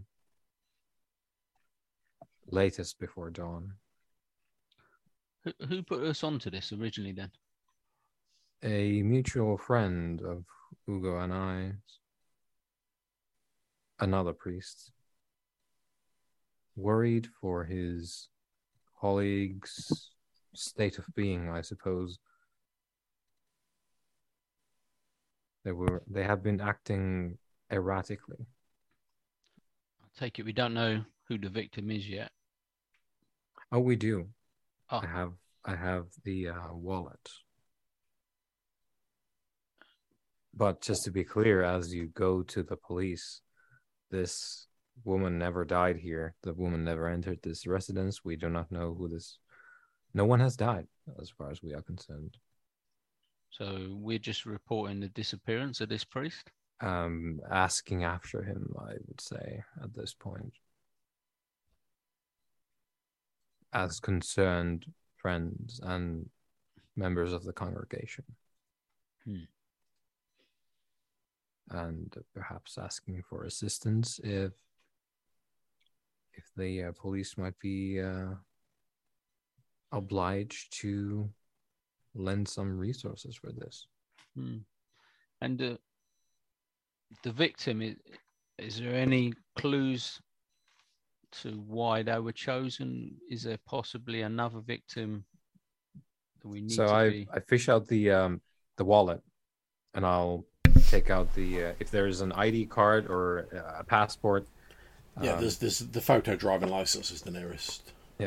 So I'll I'll hold up the driver's license. Is that like Italian driver's license or? It, it's not an Italian driving license. No, it's a European driving license. Yeah. So I'll I'll I'll show it as like tourists oh, is so- why she died, okay. and so also the- why she should not have died, as we know. but there's no uh, there's no clue to who could be the next victim if there was to be mm, such a No, victim. I think this is entirely arbitrary. This person was a victim of Chance. it. This this too is an act of God. As you're saying that from the from the back pocket of the the dead woman, you hear a.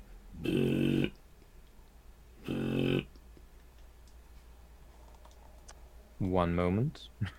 I'll oh, I'll go and Please fish hold. out the uh, phone. Okay, you fish out the mobile phone. It appears she's received a text message. The phone is locked. Obviously, you don't have the code for it. But you know, like you get like the little summary you can see on the opening screen. You can see like the first like half of whatever this text message is, and it just says, it just says, Carla, are you still on that ancestry.com BS tip?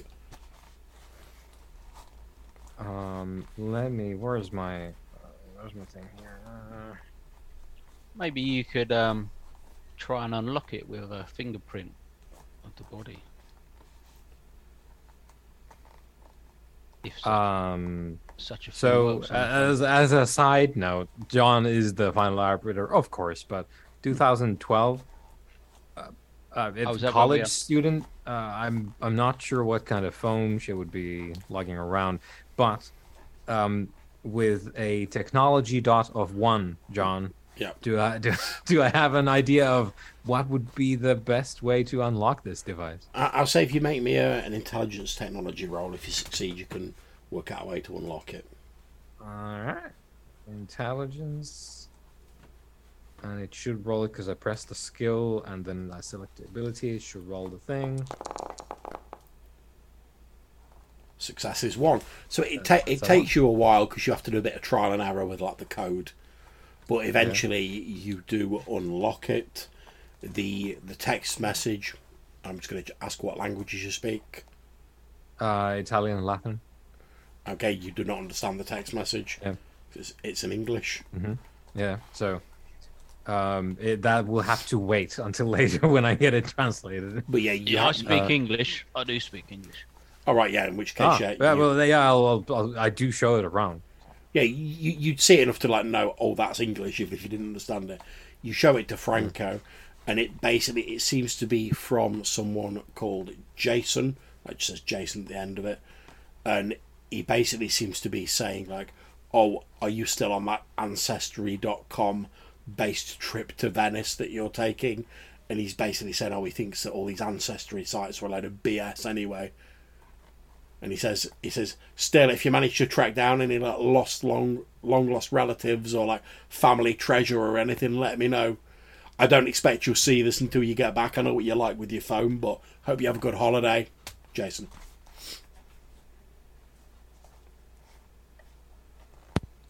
Fairly generic.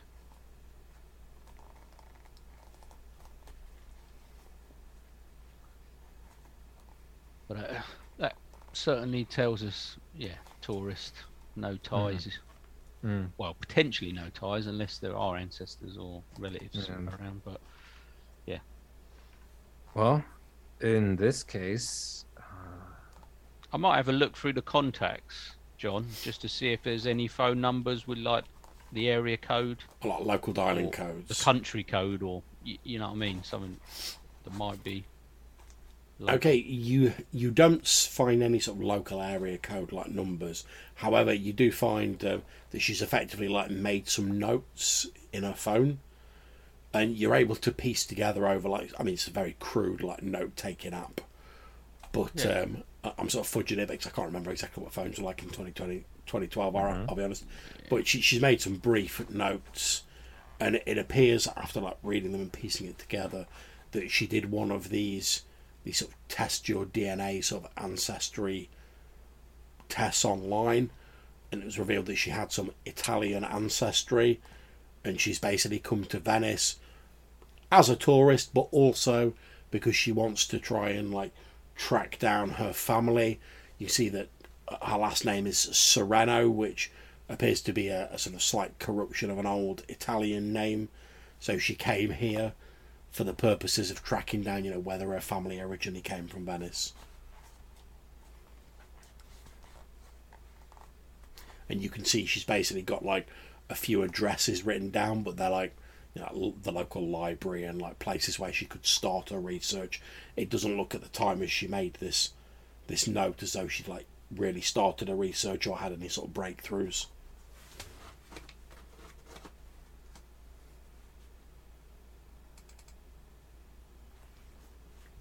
Okay, well, I guess we'll go and report, like you say, report to the police, see if they've had any, mm, any, uh, if they can put out some sort of missing person.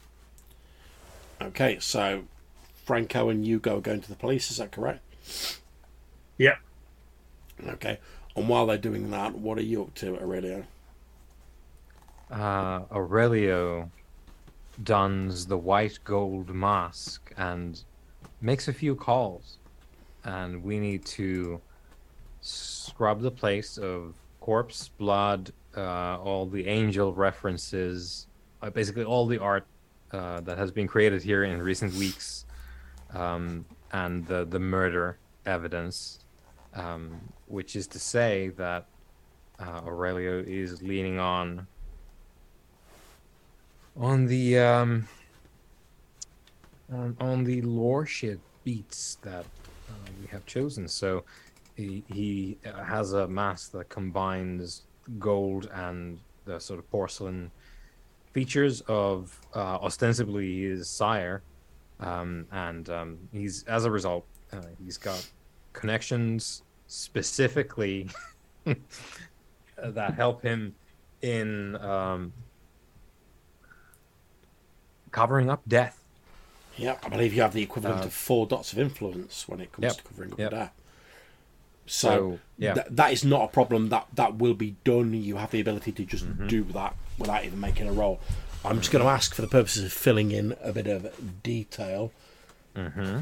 Obviously, like you say, you you put the call through, for want of a better term. Mm-hmm. When you arrange for this, what form do your connections take? I mean, is it literally like guys turning up in a white van and like scrubbing brushes and I I think there is a legit, and we no doubt will explore all of this Oh, yeah, of further down the line. But I I think there's a legit like cleanup crew?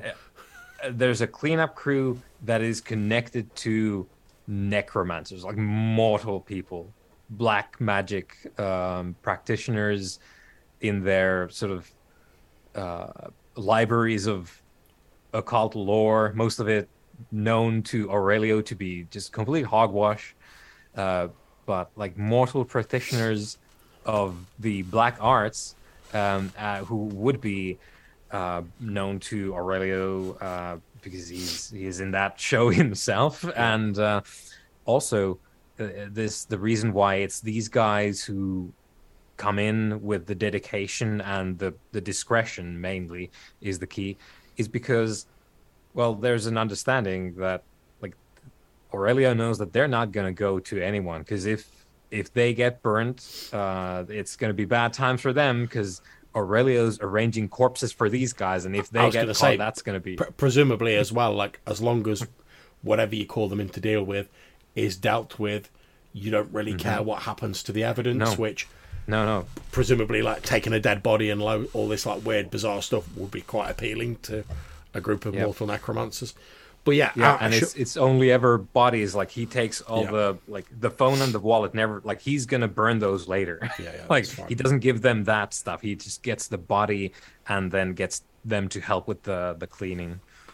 Yeah, so a short while after your comrades have left, a a fairly nondescript sort of van pulls up, True. like like, and it, probably have some like gaudy sort of like painter and decorating company like logo on the side. Mm-hmm. Some guys come out wearing the standard, you know, like overalls, carrying like those paintbrushes on the long handles and stuff like mm-hmm. that, carrying like work bags, Yep. looking for all It's, the it's. John Wick all the way. Yeah, looking for all the world like they've been hired to like redecorate this mm-hmm. apartment, which, in a sense, they have. Kinda. But yeah. th- They're gonna take they, the paper off the wall because it's black. They they head in. They they immediately sort of go to work. Obviously, you you made the arrangements, you put the call in. They immediately go to work. They start sort of gathering everything together. You know that you want to take and sort of like putting the mm-hmm. body in one of these bags and cleaning the blood up and stuff like that. And they go to Yep. work on that. So we're going to cut across to Franco and Ugo, heading to the nearest police station. You walk in. It's a it's a civilian police station, uh, state police, effectively. As you walk in, you can see it's a fairly small sort of local sort of station. There's uh, a slightly overweight guy stood at the desk with a, his shirt's like a little bit untucked. He's like unbuttoned it a bit, uh, probably against the heat, and he's just not rebuttoned it now. It's got colder in the evening. There's a couple of people in the background, obviously sat on chairs waiting to see other people. There's various police and like detectives walking around. There's like a vending machine and a little waiting area. There's probably like a couple of cells at the back. it's more like sort of sheriff's office than like a big like metropolitan police station. But you can see this uh, guy. He's got like a little little moustache, about the same size as mine actually. Moustache is uh, he's slightly overweight, slightly pudgy. He's uh, he looks like he's sweating a little bit, despite the fact that it's not that warm. He occasionally lifts up a, a report next to himself, and he's like, and occasionally like writes, then you see like as you walk in, there's a couple of people like a couple of police bring in like someone who's obviously been brought in for questioning. He like in a very uninterested manner, like takes their details, writes down their name, and he's like, "I'll take take take it to interview room two, and they sort of lead them through, and then he goes back to sort of le- his main occupation, which seems to be like leaning on the desk. Obviously, you guys can see this through the the two sort of doors that swing open. What do you want to do? Uh, are we inside yet? You're just outside, like the doors have just opened. You've seen these guys come in, and the doors are just Okay. starting to like swing shut again. So I think that before I before I went in, I would like to try and find some kind of homeless vagrants kind of in the neighborhood. Um, and I think that What, what, why, why would a vampire want a, a homeless vagrant? who knows? A Who mystery knows? for the ages. indeed, indeed. Okay. Oh, good good point, John. We will revisit the corpse business after after this. I have a, one more thing I need to do. That's absolutely fine. Okay, so I'm going to ask you to make me a a wit streetwise roll. Again, this isn't to see whether you succeed or not, because you will find a vagrant eventually. But if you fail the roll, it'll take you like a long time. Especially given recently, they there's been a big push by the uh, the Venetian government to actually not sort of solve the problem of homelessness, but just like just shuffle it out of sight a bit so it doesn't like distract from the, all that tourist money coming in. Okay. And do I get a bonus because I'm effectively a vagrant myself? Yeah, I'll give you a one dice bonus. Okay. So uh, you said streetwise and wits. Yeah. And modifier is just plus one. Is That's that how that works? yep. Okay. And here we go. Uh, ooh, five successes. Okay, so so you're you're literally just about to walk into the police station. Like, oh, I want to find a vagrant first, and you literally just like glance down the side street next to the police station, and you can hear like a sort of rustling noise from down there. And as you look down there, you see there's like one of those big sort of like sort of tip slash like wheelie bins, you know, the big metal ones. And as you look down, you see like a pair of legs like with tattered old trousers on and like one shoe missing. Like as this person's obviously like hang, their legs are like hanging out, and their upper half is completely concealed as they're rummaging around in this bin, and you hear like coming from inside the bin.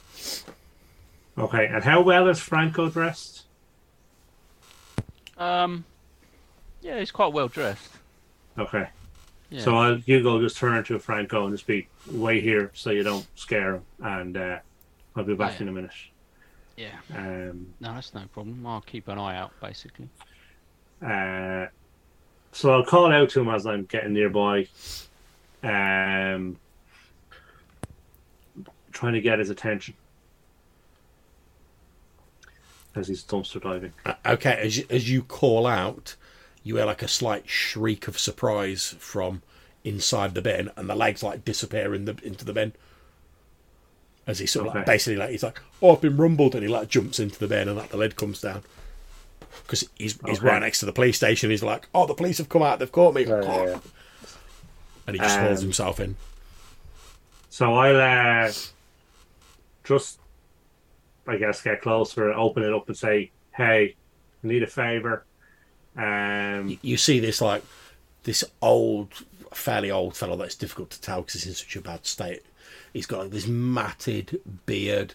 He's uh, he's got a slightly sort of crazy look to his eyes. His, his clothing is like a mismatch of just like stolen and sort of worn out clothing. Because obviously like he just wears clothing until it falls off him, and then he just like steals another piece and chucks it on top. You can see in his hand he's cradling what looks to be like half a cheeseburger, like wrapped up in sort of greasy paper. And you can see he's got like half a crumpled up like pack of cigarettes in his hand. And he's like, I need a favour. He's like, and sort of like draws him closer as though he's worried like you're going to steal these like horrendous treasures from him.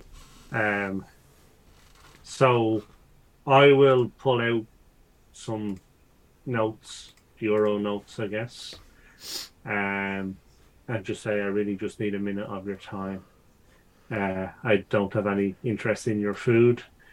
Um, I'm just looking for some information. Okay. As you sort of, uh, he seems a little bit suspicious at first, but uh, the sort of wad of notes you get out seems to very quickly allay his suspicions, and he sort of, he slowly and quite painfully, as like maybe he's got like a touch of like arthritis in his shoulder or something like that. He sort of painfully like heaves himself out of this this dumpster with a with a grunt, sort of disappearing the the half cheeseburger into his uh, filthy coat pockets. He he takes out one of these like quite crumpled up like cigarettes, and he he starts sort of patting himself around, and he's like he's like, you got you got a light. Uh, yeah, and I'll pull out a lighter and Yeah, you light his cigarette, and he's got slightly shaky, sort of unsteady hands, and he's like.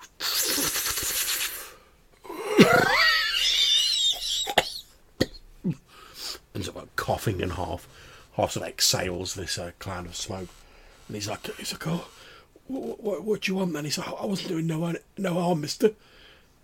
No, no, nothing about that. Um, I'm looking for a priest who may have or did visit the police station in the last few days. He, he sort of laughs and he's like, oh yeah, I'm like that with the clergy. Uh, And he sort of coughs again as he like tries to take a drag off his fag.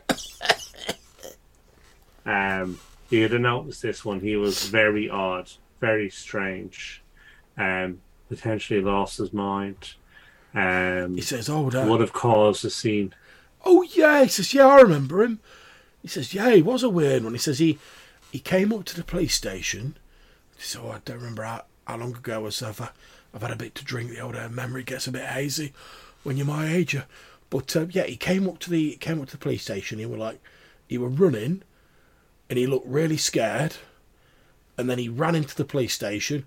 I heard talking inside. I don't know what they said, but then a few minutes later, he came walking out of the police station, looking cool as a cucumber, and then he just walked off. Ever, ever so weird. Now, which direction did he walk in? He says he, he says, "Oh, we headed in that direction uh, to, to towards the bridge to the Rialto." Oh, okay. He says, "He says the reason it struck me is, well, like I say, he look. I ain't never seen a man look look more look more scared than that when he when he went running in there. I thought they were sure to arrest him just because of how he looked, but uh, then, like I say, when he came out, he looked calm as anything.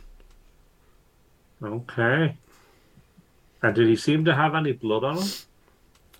He says, uh, "No, not as I saw. Uh, I didn't. One thing I didn't notice it was weird. It was uh, it was quite warm, and he was wearing gloves, which I thought was a bit odd." Okay.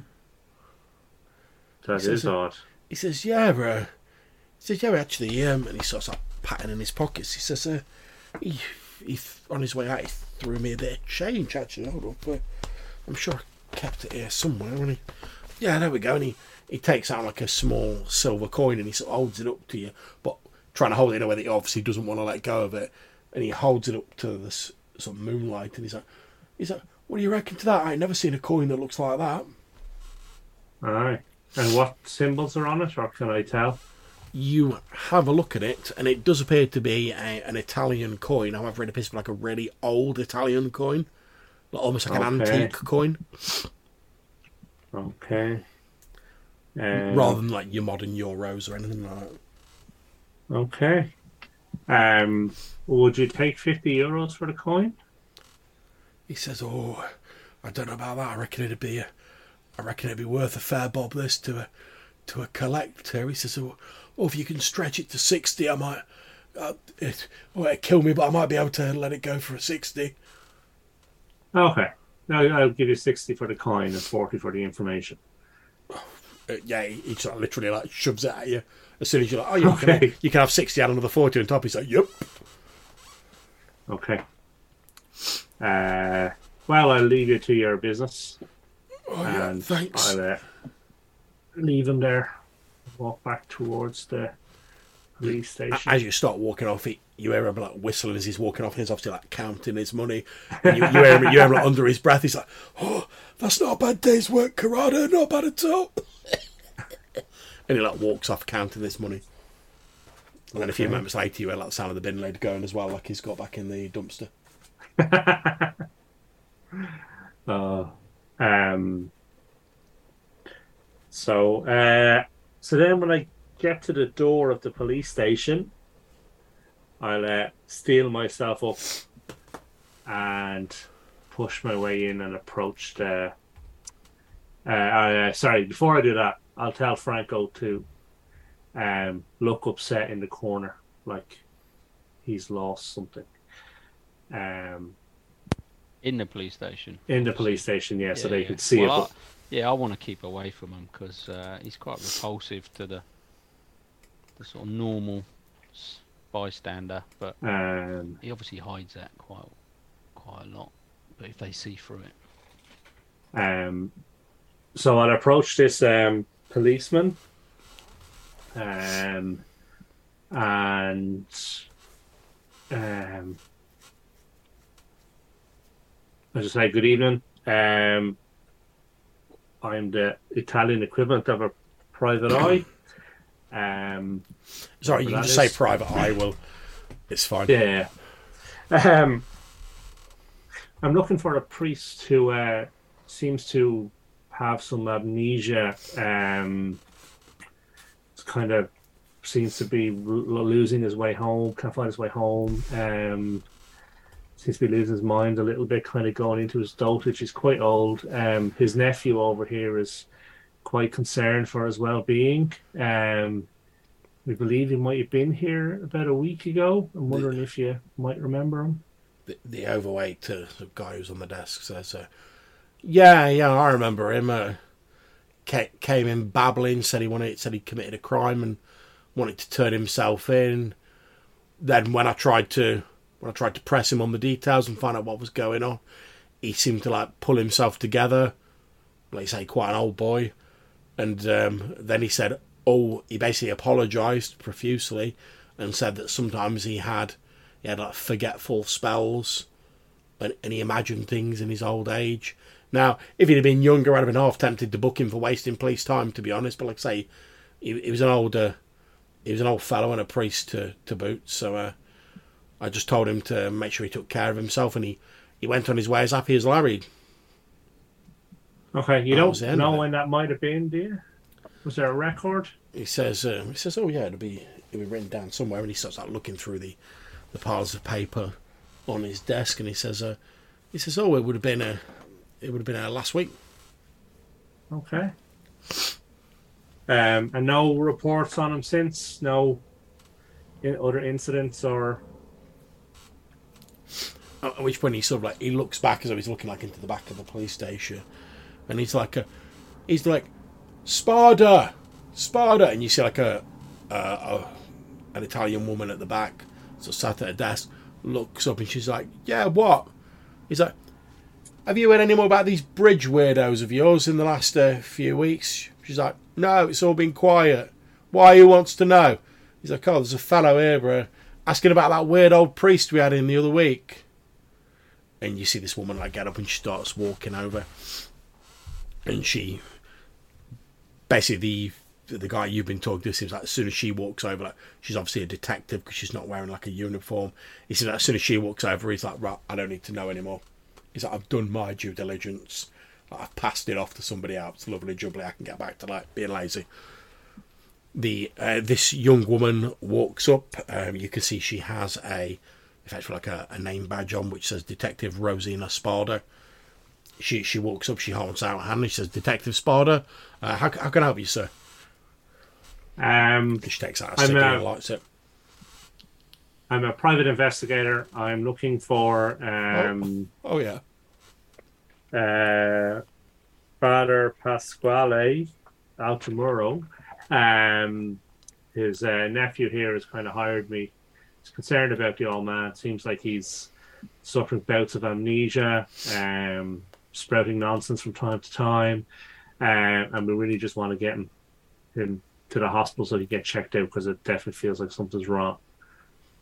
She says, "Oh, I, I, I yeah, the, the as uh, as Umberto was saying, the older the old priest did come in here, but uh, I didn't know he had a nephew. Uh, if you don't mind, I wouldn't mind speaking to his nephew. Uh, you know, so like I say, he did seem in a bit of a tiz when he came in here, and she starts like still chatting to you, but starts like walking over towards uh, towards your boy Franco. Your boy Franco is currently deploying the Mask of a Thousand Faces. as soon as he, uh, well, bef- just before he entered the police station. So if he is picked up on any cameras or has to speak to anyone, Okay, so you're appearing as a nondescript sort of person at the moment, and like you say, that's the. So yeah, so you need to you need to make me a rouse check. There's just a roll button just to the right of your hunger chart to trigger that. Okay, you have failed that, so that the power still works, I believe, but your hunger increases by one. Because obviously you're using, you're calling on the power of the blood. I think it. Yes, I it has, it's done it. You roll Oh, it two at the start, yeah. Yeah, I thought I thought it had changed. Yeah. So is a rouse always one d10? Is it? Yeah, basically. Just- yeah. the but basically level one powers don't generally require a rouse check anything above that often does Okay. okay so you, you've been using mask of a thousand faces to appear as nondescript but obviously that's called on the power of your blood so you are starting to feel a bit more hungry as a Yep. Like you say you're, you're sat down sort of trying to look a bit upset and whatever on one of these seats in the corner as a detective Spada walks over to you, she sort of like leans on the wall next to you and she leans down to basically be a bit closer when she talks to you.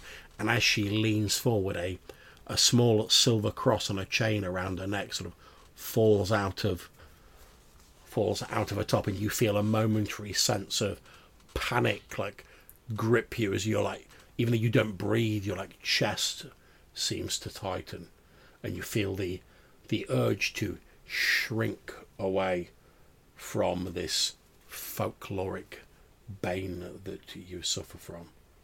Yeah. So what I do is, as soon as I see that, I sort of get up and walk away from her, uh, and just say, "I don't want to talk about it.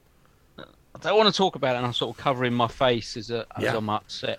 L- legit, she just sort of like holds her hand up and she says, she's obviously been trained in sort of like grief counselling or something similar, and she holds her hand up in a very sort of calm, evenly measured voice. she- She's no reason to suspect you're not who you say you are. Why would you come in here and be like, tell me about this priest that I'm not related to? Yeah. She's like, she's like, oh, I'm sorry, that's fine. I I didn't mean to upset you. Uh, I just wanted to ask some questions about your uncle, the, the priest. Yeah. And I Look, just try. I, I can I can stay I can stay over here. I don't want to I don't want to crowd you. I don't want to make you feel uncomfortable. If if I stay here, can we talk? And she sort of holds her hands up and like doesn't pointedly doesn't move any closer to you. Yeah. Or you can mm, still What see the wanna- glint of the silver cross sort of like Yeah. Yeah. hanging around neck. sort of, I sort of peek through my eyes occasionally, make sure she's not coming any closer. Yeah, yeah she, she, she's often. literally like not approaching. She doesn't want to scare you off because she won't get any information. And uh, I uh, just say, I can't say, I can't, I don't know if I'll be able to help you. She says, "Look, well, uh, all I want to know is I've been looking into your into your uncle's um, medical background. It appears that uh, a few weeks ago he suffered a an, an episode while he was crossing the the the Rialto Bridge. Uh, he, according to according to the medical records, and she she sort of reaches out and just like taps like a card file. Says according to the the medical records, he he had all the, the classic indications of having suffered some form of seizure or convulsive fit, and yet by the time he was taken to the, the nearest hospital, he was absolutely fine. But based on his behaviour coming into the police station and the sudden change in his demeanour, I'm a little concerned that there may be unforeseen effects from the episode that he suffered. And with a man of your uncle's age, obviously we're very concerned. I did attempt to, I did attempt to persuade him to remain in the, in the police station so we could talk further when he last came in, but he, he wasn't having any of it, I'm afraid. And I, and given that he's committed no crime as far as I'm aware, I, I didn't have the, the power to hold him here. But I really do think if you know where your uncle is, it would be in your best interest to persuade him to seek further medical attention. After all, the such things are, are the, the the brain is still a mystery to to, to medical science. So there could be all manner of delayed side effects that only show up later from such an episode. And I would hate to think of anyone, especially a especially a long-serving member of the church, suffering unnecessarily. So if if you do know where where your uncle is, I've attempted to to contact him um, via the telephone, but uh, no luck. If you do know where he is, please uh, advise him to seek medical attention. That's that's why we're here. We don't know where he is. That's we need we need help to find him. This is uh, last resort. I'm sure if I could see him, speak to him, then maybe I can find out what's happened. He he just said he had a funny turn. I didn't know this is what had happened to him. Okay. At this point, I'm going to ask can you make me a. a charisma insight roll? Insight. Uh, so do I click on the charisma or the insight? Insight, and then it will have a pop up where then you can tell you which your- one to Yeah. pick. Okay. Yeah. Now, you're not going to get the normal social penalty for being repulsive from this because this is you trying to work something out rather than you trying to persuade someone. Okay, so three successes. When you say this and you say, oh, he's gone missing, we're worried about him, you briefly see like her expression like seems to change a little bit, but it's very like brief. Like she's obviously very practiced at like presenting a certain face and she covers it up very quickly, but her expression seems to flicker for a few moments, and you see her hand sort of like almost impulsively reach out towards the card file on the desk next to her, and then she like she appear from your based on your insight, she appears to like want to say more, but she's she's sort of like glancing around as though like she- thinks she perhaps could say more, but she's not sure she should.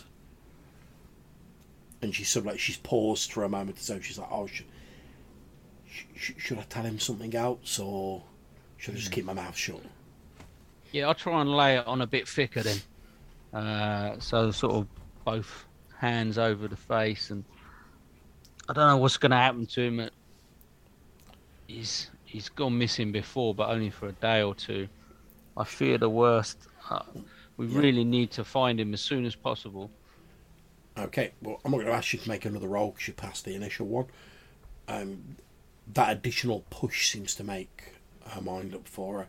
And Detective Spada sort of looks around for a bit, and you see she tucks the card folder under her arm, and then she says, "Look, I, I can't say any more at the moment, but I'm I'm going to go out the back for a for a smoke break in ten minutes. So if you if you meet me around the back um, by the by the dumpster, I might be able to I might be able to you some more information that you might find a bit interesting. Uh, like I say, I'd hate to think of a of an an older gentleman, uh, a priest especially, suffering unnecessarily. But I- but I can't say any more here. Meet me out the back of the of the station in ten minutes. And I'll just uh, I'll just nod and sort of walk towards the door. Right, follow. Not a problem. You guys head out. We then flash back over to the priest's abode where the cleaners are sort of doing their business. And you said there was something else you wanted to do, Aurelio? Yeah, be- before they arrive, um, I would have ransacked the uh, kitchen for um, any kind of plastic container. Yeah, I think you could probably find like, you know a couple of those like, like Tupperware, like plastic boxes. Yeah, I'll, I'll get the the largest Tupperware I can, and Yeah, you find a you find a Tupperware box that has like some sort of like fruit cake in, perhaps from one of like the parishioners. yeah, and I'll get that in the uh, the trash, Yeah. and um, I'll get to the body. Get out my. Uh, it's it's one of those uh, familiar from so many uh, movies and, and TV series. It's a one of those like leather wraps that you unroll, and there's there's some tools in there. Um, it's all scalpels of different kinds. Yeah. Uh, I, I take one of them. This is a prick a finger, and uh, I'll get to work. And the intention here is I want to drain the fetid blood uh, of this corpse into the Tupperware cup as much as I can. Yeah, I don't see a problem with that. It doesn't need to be like I exsanguinate the entire thing, but I want to take a I want to take a Tupperware cup of, of the fetid blood yeah, that's the, not a problem. corpse. So uh, this is indeed a thing I can roll for, uh, or have to rather, Yeah. um, as a feeding thing. So I I've set this up. I think it works when I press that. So this is um, like hunting, quote unquote. Yeah, but you have to um, feed from on, on a cold dead corpse. blood, don't you? Yeah, Yeah. uh, which is uh, a role for resolve and medicine because you need to know how to get the thing because Yeah. it's it's not like regular like it doesn't just sprout out so uh, let's see if i just click this and it does it there we go yeah. Had a couple so yeah i i drained the the it's it's gonna have coagulated so it's gonna be Yeah, it's wonderful sli- slightly looking. gelatinous. yeah. So I, I get the the blood jello in my uh to go cup and I uh, I put that away before the the good folks come over from the uh, the the agency and uh yeah I I direct them I you know help them sort it out here and uh yeah we we leave behind the uh, perplexingly antiseptic smelling apartment with some new wallpaper. Indeed. Okay, so we jump back to the the police station. Ten minutes later, Ugo and Franco round the the back of the police station by the same dumpster that you were you were near earlier, Ugo. Only this time, the detective, Inspector Spada, is there. She's still got the the file, the card file tucked under her arm. She walks out. You see her take a cigarette out, and she she lights it. You see her have a quick sort of look up and down the alleyway, you know, make sure no one else is about. And then she um she leans in and she she holds up this cardstock file, which is quite thick. There's quite a lot of paper in it. And she says, um, "Well, now, while I can't I can't tell you anything specific about anything more about your uncle," uh, says this file here, and like I say, she holds up this quite a thick file. I mean, probably about that sort of thick. He says, This file contains details of a number of people who have suffered similar medical incidents to your uncle whilst passing over the Rialto Bridge, stretching back almost 50 years. And I'm pretty sure if I could, if we had reliable records that went back before then, I'd probably find that there were more going back even further but the further you go back, the more difficult it is to find reliable information. She says now, um, most of these people appear to have demonstrated, seem to have recovered afterwards, and they've demonstrated some odd behaviours.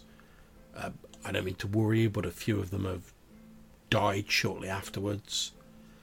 Uh, most of their, she like shuffles through these records a number of them, their relatives reported that they were behaving strangely, or they appeared to have uh, fugue states where they didn't really seem like themselves. I've even got mentions here of uh, people, if you look at the furthest back records of people speaking in tongues and other nonsense like that. But yes, that's why um, that's why that lazy fuck Umberto in there said he said it might be another one of my bridge weirdos. It's something of a that's why I don't want to talk about it in front of the others. It's I, I got involved with one of the the prior cases, and I became interested in it and started tracking it back. And it's something of a joke at the station that this is my pet project. And well, you can you can imagine how people like that and she like jerks the thumb back at the direction of the station door responded to the fact that oh there's a there's a DI looking into such fanciful things. I mean, when I first when I, my superiors heard about it, it damn near cost me my job. But um, so I've had to keep it on the down low ever since. But as soon as your uh, as soon as I found out about your uncle's case, I I added it to my file. I've even managed to get a hold of his. Uh, I'm sure you've seen them, but I've even managed to get a hold of his uh, his medical records from when they first took him to the hospital. Not that it, sh- not that it shows anything, of course.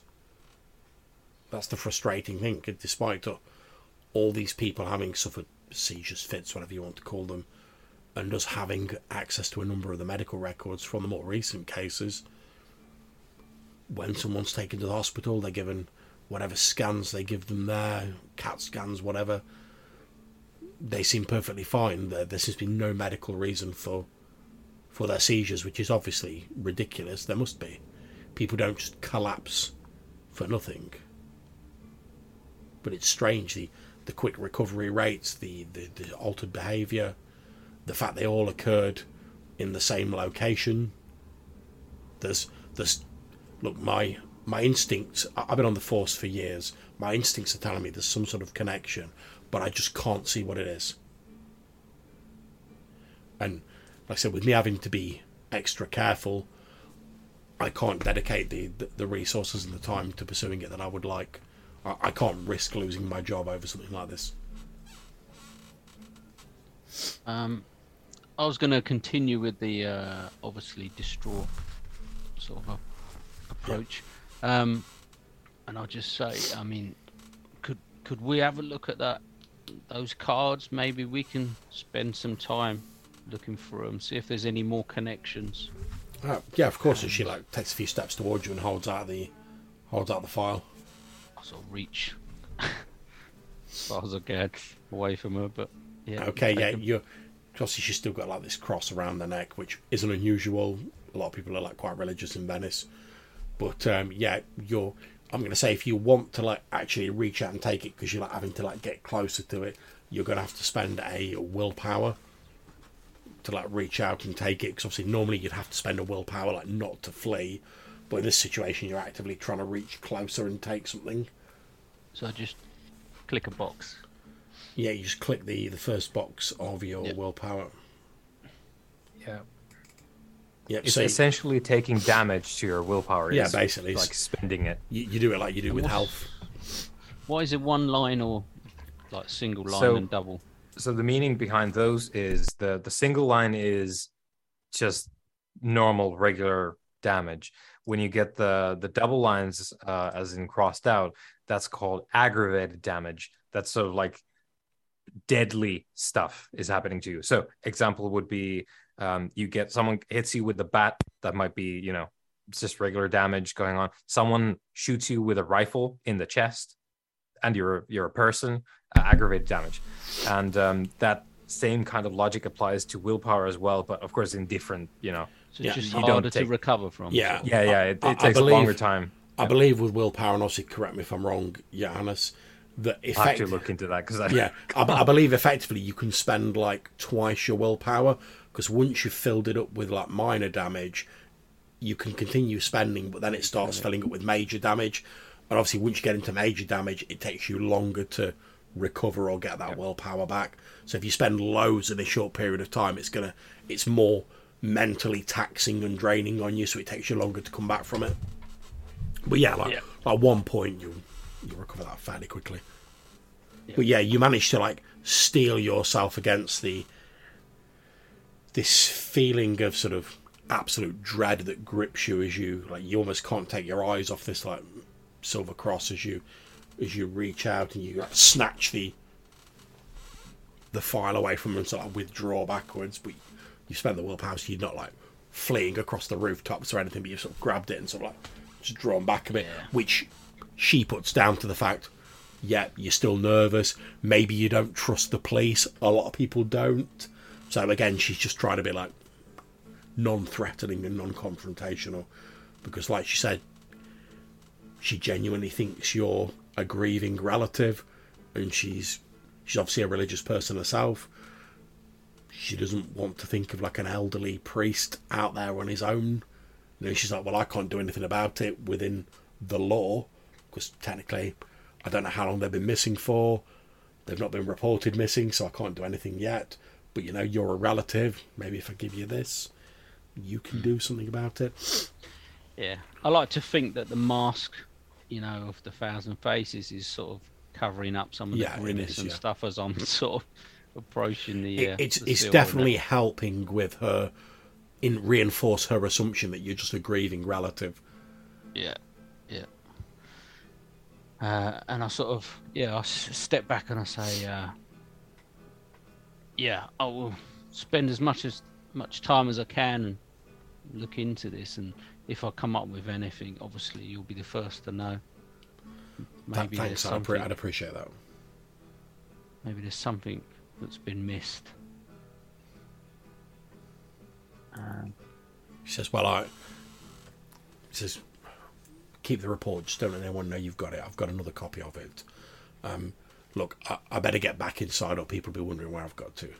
But yeah, if you if you do hear anything, um, and she she takes out like you know like a police like notebook, scribbles a mobile phone number down on it, and knowing that you seem to be a bit rattled, she like holds out the paper with a mobile phone number on to Ugo." rather, rather than yourself because she doesn't want to like scare you anymore as a grieving relative. She holds yeah, it I'll, to you. I'll, I'll be sort of looking through the cards already, trying to Yeah. be like It's- involved in that. So not Di. Spada looks at you. You go and she's like, "If you do find anything, give give me a call, day or night. That's that's my personal mobile number. Look, I've, I've got to get back." And she she sort of like stubs out a, a cigarette that she's barely taken a couple of drags of, and then she heads back in through like the the rear door into the police station. As she opens the door, you briefly hear like the hubbub of com- general conversation inside, and then it goes quiet as she shuts the door behind her.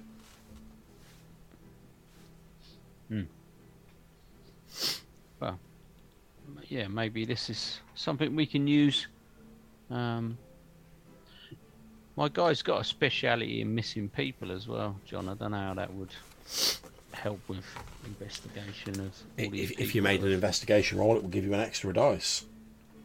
Yeah, cool, cool. Uh, well, should we should we uh, go meet back with what we found? Discuss Yeah, I our think so. next actions. Okay, so where do Yeah. you guys? Where do you? I'm assuming you guys will have somewhere you've arranged a rendezvous. Where do you guys want to meet up? I guess we're outside the basilica, right? Yep. Like I said, the basilica. It's a. It's this large sort of Gothic Venetian church, which has all these different like shrines to like famous Venetians who are buried there inside. It has two like restored organs, which are supposed to be like some of the the most marvelous like things in Venice. But from the outside, it looks fairly plain, with this sort of yellow grey like stone sort of front, built in a sort of Gothic style. But yeah, you you meet outside there. That's not a problem. All three of you meet up. Over to you. Um, Aurelio, um, we spoke to the police. Um, no idea where the father is. Um, he did stop by about a week ago. Um, in a confused state of mind, um, very similar to what you would expect based on the writings. Um, while in the police station, he had a total change of heart.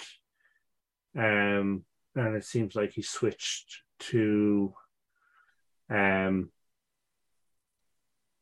became calm um potentially back in control of said angel um and left the station um and separately, we also found out that he is the last in a long line of people who have had seizures on the Rialto Bridge and have had a number of side effects, um, memory loss, uh, confusion, um, all very similar to the father. Um, the records go back 50 years, but the police detective believe that it's probably been going on for much longer. We've got the records to look through. I'll show him the wad of Mm. cards or whatever with different names and details on. Another change of heart. Hmm. Peculiar. Should we look to, through the papers and well these as well? And I well I have the Yeah, yeah. the materials from the Yeah, and then maybe we should investigate the bridge, see if we can't see anything Mm, untoward. yes Um, yes Okay, so as they're having this discussion, as you've said, Franco, you've obviously been leafing through these these files and looking at them. You find a number of commonalities between these cases and the the one you're currently looking into. You find mention that a number of people drew these strange, like after they'd had these seizures, they drew these strange, like maze-like designs and they seemed to have a some of them had these fugue states where their personality seemed to like abruptly change you also there any- notice Oh, sorry go ahead. on, sorry. No, no, go on. you also notice a similarity in the the names of the people that's on there there appear to be there's odd outliers but in the main the the people who've suffered these seizures appear to share one of four family names. There is the corradino family the talarico family the paro family and the loredan family. Like though like most of the people mentioned in these records have one of those four surnames. What was the third one, John? paro p-a-r-r-o and as you as you sort of look at in with the information that aurelio and Ugo have got you would know that the the tourist woman whose last name was sereno that is a corruption of the Italian name Corradino. That's like a more modern version. So literally all the names, there's no exceptions. They're all within The, that. the, there's a couple. There's a couple that don't fit that pattern, but in the majority, like ninety-five percent of them, And then is is there any patterns with time of day or date of the month or time of the year or is there anything like that that's sort of common? not that you can see. They all appear to be fairly spaced out. You notice that like there's no point where like they occur straight after each other. Um, they all appear to have happened either early morning, just as it was getting light, or late night, just as it was getting dark. But beyond that, there's no sort of correlation between the times of day. And does does it give information if they were on their own or with others or all of them seem to have been on their own at the time when this occurred. Um, you don't have like real like medical information for the older ones because obviously they were, they were like, oh, they seem all right, send them on the way. Whereas the more modern ones, it's like they they would obviously like ask them to come to the hospital for a checkup, etc.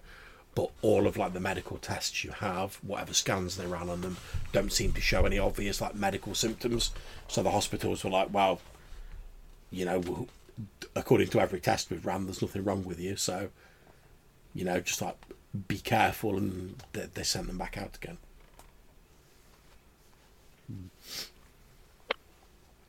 And the priest's name is not one of those four, though, is it? He's an exception, is he? Yes, yeah. Okay. One thing you do notice as well, Franco, is that all of the the people who you have a record of, with the exception, as far as you're aware, of the priest, Father Altamora, are dead. You can see on each of the sort of names like scribbled at the bottom in like a biro, which you assume maybe the maybe the police detective did that when she was doing her research. All of these people are now dead, with the exception of your uncle, as far as you're And aware. does it and does it have like cause of death on there or Most of them it just says unexplained or natural Hmm. and causes. they're all all various ages, they're not Yeah. like all you do notice that obviously being a conscientious detective inspector the the the young policewoman has sort of written down like the date of death next to it and you do notice that the those who were older when they had these seizures seem to have died like sooner after mm. it happened than people who were younger. But that just might be a case of well you know they're less they're less resilient or their bodies can take less punishment you don't know and is it is there a general sort of pattern to that as well, sort of within a couple of weeks or a month or it, it seems it, if someone's sort of like the other side of 50 it seems like most of them have died within a month right? And you, um, and you guys have sort of investigated and you think this was he went missing about a week ago or that's how long the body's been That's how long the body. His seizures were almost a month ago, certainly a number of weeks ago. so he's Um, quite close to that timeline Yeah. Um, with sort of um, my fairly good contacts within the uh, the city and resources that I can call upon, would I have anyone that I could access any sort of CCTV footage anywhere to try and see if we we can have any sightings of him anywhere within the and, uh, what level of contacts have you got? Uh, contact level three, resources four. okay yeah i think it'd probably take i mean you're not asking for like any like massive like high security footage. You know you'd be like oh can we, can we get cctv from this shop or whatever? Yeah i think i think you probably could. It'd take you a few phone calls and it'd take a little while to organize but yeah you could do that without a roll that's not a problem you just got to like Yeah. call a few appropriate people I mean, do we think there'd be any? I mean, can we have a look to see if there's any CCTV that would potentially cover the bridge area? Yeah, the the bridge is quite a big sort of tourist attraction, so there would definitely be CCTVs covering the area Yeah, from like local So- establishments and stuff like that. yeah. See if I can sort of pinpoint what would potentially be the best angle and best camera, you know, for the best quality footage and whatever. Um, yeah, try and spend a little bit of time, sort of pinpointing, pinpointing that to see if we can see any noticeable effects when they cross the bridge and on that day. If Yep. the footage goes back that far. Not a problem. It it probably takes you like an hour or two, but you do eventually manage to track down on a shop that sort of overlooks the Rialto Bridge. You manage to get hold of their CCTV footage, and obviously you have to go back through it to like get to the appropriate date. And when you find the date where Father Altamora was supposed to have suffered this seizure, you watch as he walks across the bridge, just like whistling. He's like an old man, so he's like taking his time. You know, he's like walking along. He heads over the bridge, and as he gets sort of like halfway across the bridge, he pauses for a little bit. You know, he's like he's a bit out of breath. He's an old man. He's sort of stood there, you know, catching his breath, sort of looking out over the canals and just watching the world go by. And then there's a flicker on the the video footage, so like it briefly breaks up into static, and then for just a few seconds, as the static clears, it's almost like a a photo that's been like double exposed, where you, know, you see like two two sort of outlines, but like slightly sort of out of sync with each other, and then it flicks back to normal. And then you watch as the the priest appears to collapse, and appears to be like having this seizure, these these violent spasms on the bridge. People like rush over to try and help, you know, locals, tourists, etc. And eventually, you see the events unfold as described. Uh, an ambulance turns up, they take him away, and obviously that's when he goes out of view of the of the CCTV cameras. And with sort of the sort of abilities and that I possess myself, do I think anything's happened during that footage that would be, you know, something like a Mask of Thousand Faces or some, something like that that's affected the camera? Would I have any inkling if sort of magic? I or- would I would say the only the only way you could really tell that is if you were is if you obviously checked out the camera and like eliminated like mundane possibilities. Um, you could make it a, like a wits investigation roll, or if you've got any particular like technology skills. I mean, if you did Yeah, I wits technology, you'd find more specifics out rather than investigations a bit more general. Uh, I mean, he's got good wits, not so much technology, but between the two, he could give it a go. Yeah, go for it. Um, so technology wits. Yep.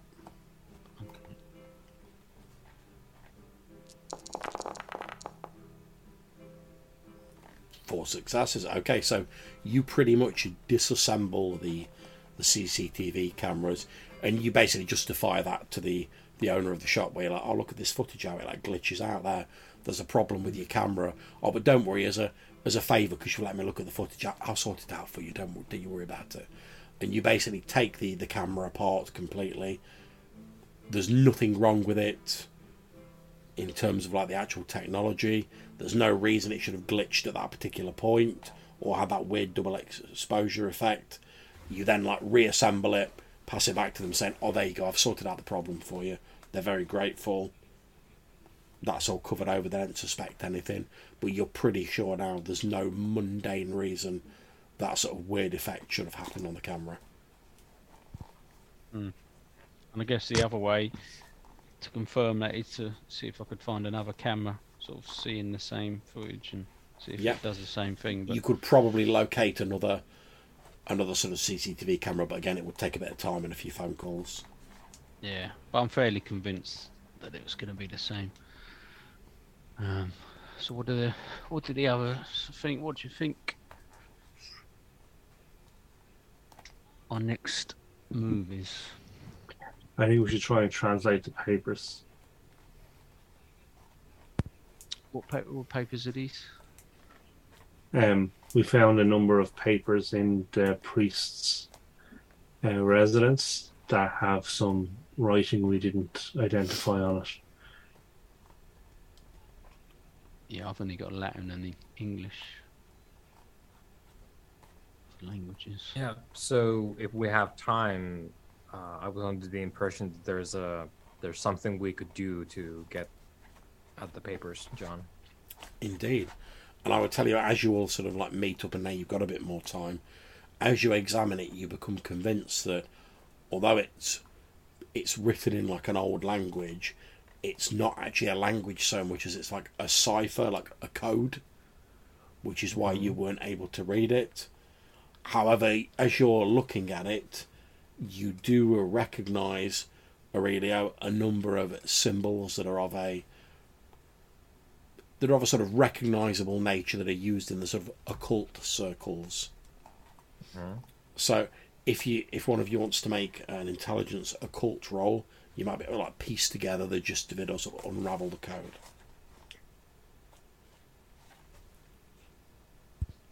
I'm pretty good at that, but you're probably better.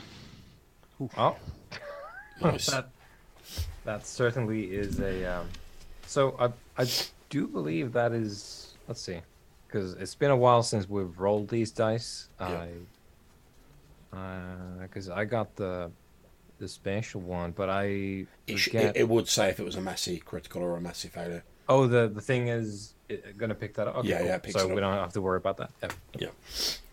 Well, yeah, it comes up and it just says possible messy critical or messy failure. All right. Oh, yeah, yeah, that's fine. Okay, Okay, so fine. you you eventually manage to decipher this writing, and it appears to be written. It appears to be someone ranting about someone called Palladino, Mm-hmm.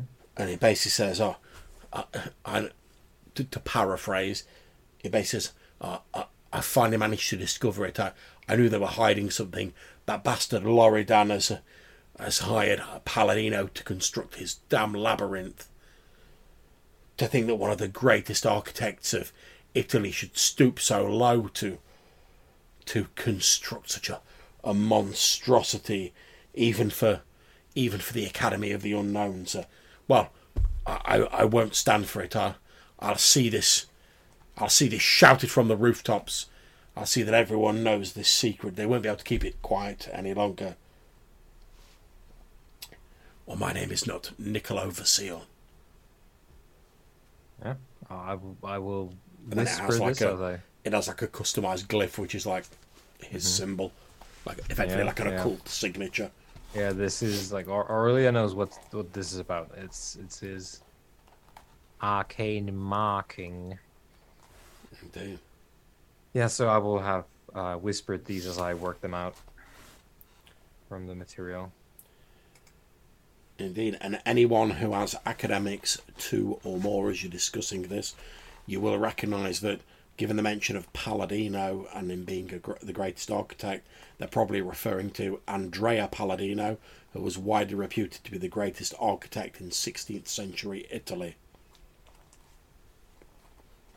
Yeah, I've I've got Although that. he, he, he, he wasn't So- he wasn't well known for like building mazes.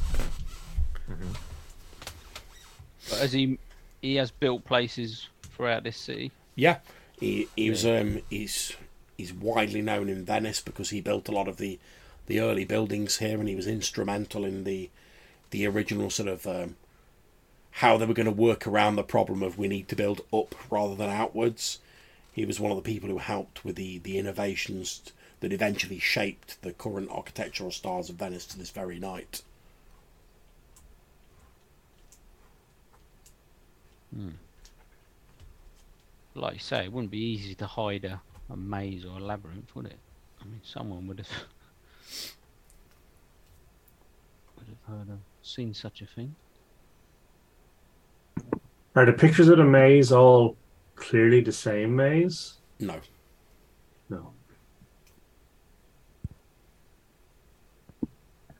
Um, and is it worth trying to find a list of all of the buildings that Palladino built? To see if do we know anything about the Academy of the Unknowns? Is that a if uh, if any of you want to make uh, let's see it'd be probably be an academics role an intelligence academics role see if you know anything about it.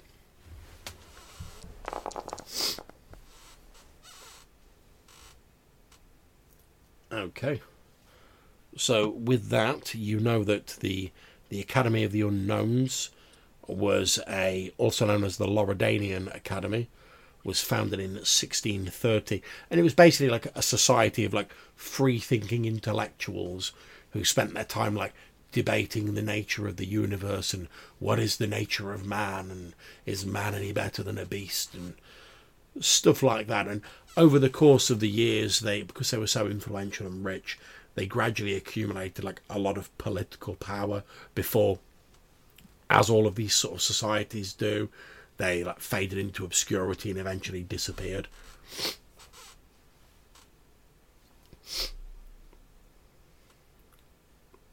However, as you're doing a little bit of research to gain all this information, one thing does strike you. You come across a the name of the, the founder of the Academy of the Unknowns, and the name of that person is Giovanni Francesco Loredan.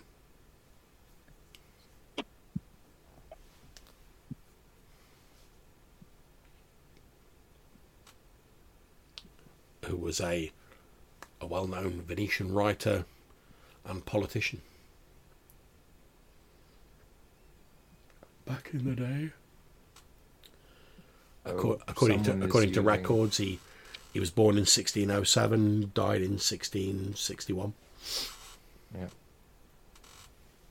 I mean, Aurelio's conclusion is that someone's using like historical figures as like, nom de guerre. But yeah, we we will have discussed all this as we ponder Okay. on these. Is it worth checking out the bridge just as the sun sets? That would be a challenge. I mean, Hmm. yeah. What's I mean, what's the frequency between these cases in these records? I mean, are any of them close together, or are they fairly? No, they seem fairly spaced out. Yes, I think monitoring it on a sort of daily or nightly basis would probably be a good use of our time, maybe.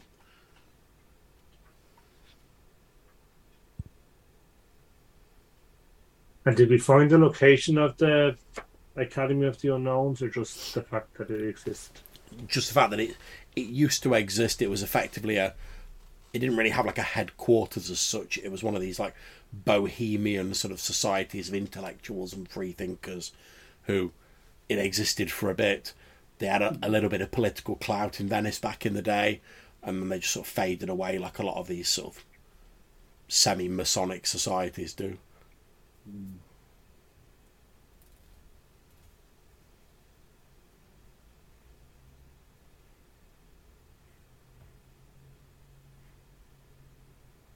The bridge. Do you have anyone who could stand watch over it? I think the uh, the dawn might be a bit more dangerous than we want to risk for this.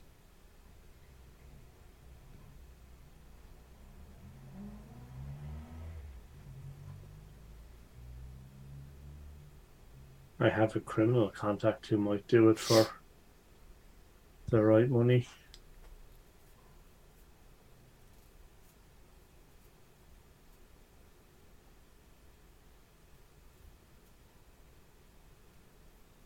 unless you are keen on arranging lodgings nearby and staying up. That might be the option. Hmm. Or if we wish to look over it now, But let's look over it now first and see if we can't. Um, find something. Okay. Yeah. So Let's you go visit. all you all head towards the Rialto Bridge, and as you're drawing nearer from the other side, heading towards the bridge from yourselves, you see an old man with the with like priest cloaks sort of flapping around him in the the strong wind that's picked up. He's basically just at the edge of the bridge, sort of making his way up onto the bridge, and you recognise Father Altamora. He has a slightly sort of. He has like a very for an old man. He has a a very sort of like grim, determined expression on his face, and he's striding with a purpose that seems quite at odd with his elderly frame as he as he sort of moves forward. And at this point, I'm going to ask Johannes, can you reflexively make me a sense the unseen roll? yeah, I was I was going to make that quite intentionally. Yeah. well, um,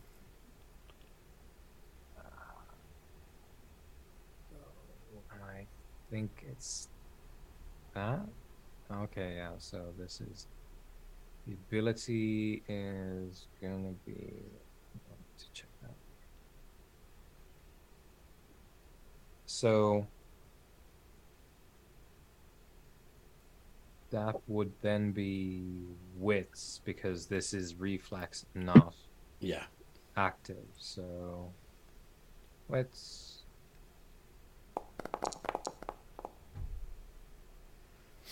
Okay. Yeah. So as you see this this figure of the Father Altamora making his way up onto the bridge, again you feel a, a similar sort of cold sensation move down your, your dead spine. And for a few moments as you look at Father Altamora, you see like a second figure, a sort of like almost like an, a ghostly like after image sort of overlaid on his body, moving along at the same speed. But obviously, of a different person, although you can't really make out the details. Mm-hmm. Um, so I will be um, on the side uh, watching this transpire because I have now been given a vision of my own. So I will be staring into the air, I guess. Yeah, obviously you're not compelled to do so by any sort of yeah, yeah, no, no, this is no, no, this is this is Aurelio's interest. Yeah, no, he's he's interested in like what this is and how this will transpire, and if anything's gonna happen. Yep. So the the old priest gets up onto the bridge. He sort of stands at the edge, looking over into the canal, and then he falls to the floor. And for a few moments, as he falls, you see the the sort of spectral outline of this other figure still stood standing with its arms on the bridge, as like the priest just like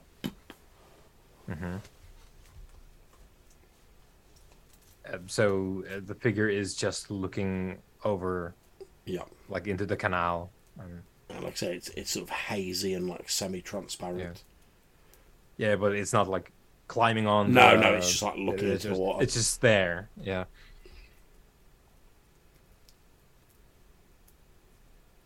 I'll I'll get which one of my companions I have the closest. I'll sort of like Probably get, Ugo. get them.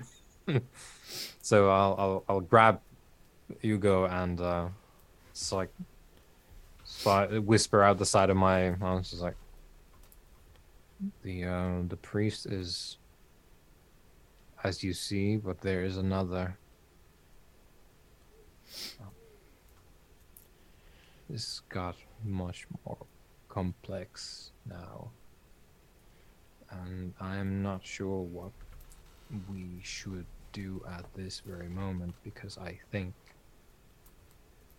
the priest has been overtaken, shall we say. And as you say by the this, Holy Spirit. yeah, quite. As you say this, looking down at the sort of twisted body of the priest, we now come back to present day, which is where we started with you two looking down at the body of the priest hmm. on the bridge. Before we went into the flashback that Franco wasn't aware was a flashback, mm-hmm. because we jumped him straight in just to explain Franco. We basically started off the the session with these two standing over the body of a priest on a bridge looking down and then this has all been like how they got to that point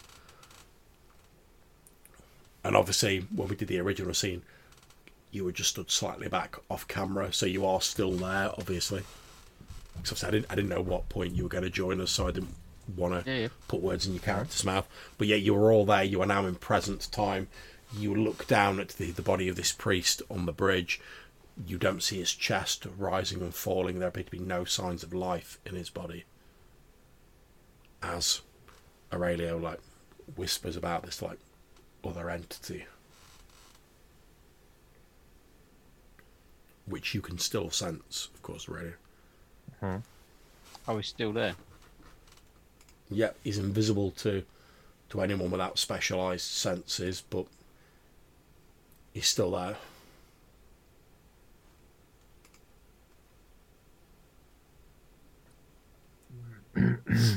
and in fact, Franco, can you please make me a resolve plus animalism roll? For I believe you can sense the beast in supernatural creatures as a reflective action. Yeah, I mean, I assume that would be on the priest himself, though, wouldn't it? it's it's a passive ability. So if a if like a oh, supernatural creature comes nearby, and it's got a beast, for want of a better term, some sort of supernatural force of like hunger and stuff like that, or if this click. Uh, right, so. What was it? Which uh, skills was it? Sorry, John. this re- resolve plus animalism. Resolve plus animalism. Where the heck is that? So I don't think you have like direct access from your like the front of the sheet, I think you need to I mean, have. I've got resolve, but Yeah, you need to have put. Uh, John, am I able to edit someone else's sheet, or is that? oh no, I've got, I've, yeah, I've got it. No, I've got it here, Okay, so I should yeah. be able to roll it in theory. Well, oh, when on I your click it, it doesn't roll. yeah, Uh, because on your disciplines uh, tab. Um, Oh, no, that's oh, rolled it. oh, there's something going on. Yeah, Yeah, I put that's it- uh. I put it. I put it down as system was resolved plus animalism, and I made it rollable. yeah. Yep. I Yeah, think that, that'll do it. I think that's right, but Yep. it didn't work. Okay, so so no, no. yeah, w- w- with zero successes, you've got like a vague feeling of unease, but it's nothing you can like pinpoint.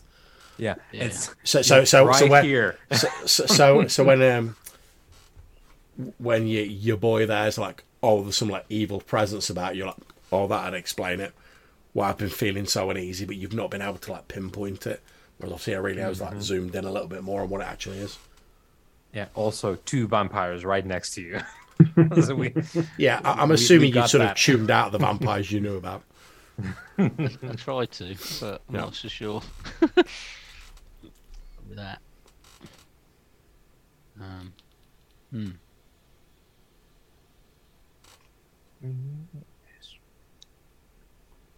Is there any way we can make it materialize or show itself? Or communicate with it? Have you got any of these abilities? I am unsure of what exactly is the nature of this and how the spirit came to be. But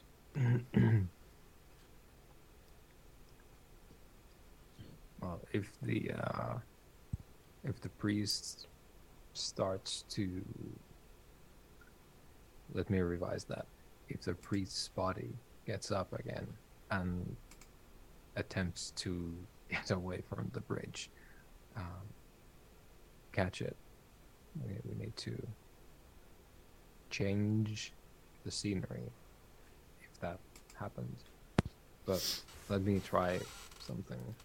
Yeah, I'll take up a position sort of the opposite side to sort of cover the other side of the bridge in case he goes one way or, or the other. Yeah, so. I, um, John, um, Yep. we're doing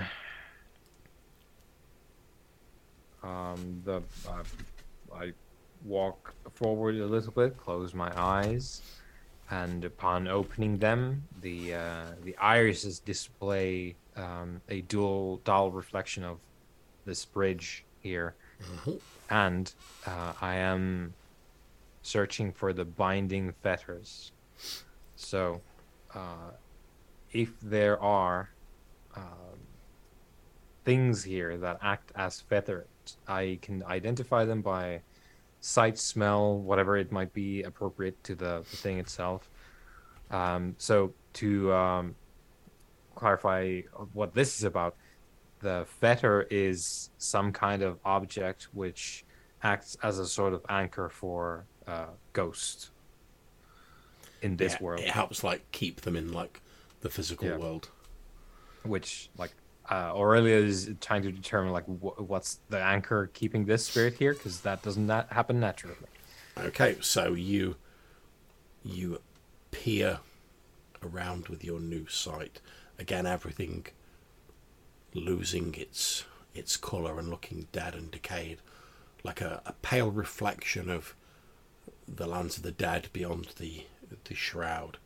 And then as you scan your eyes across the bridge, you see that one of the, the sort of like large stones which makes the sort of like the sides of the bridge. In fact, the one that the the faint gauzy figure has its hand on, to your sight now, that stone appears to be like dripping blood that is just like pooling onto the the f- the cobbles of the bridge before evaporating as a red mist.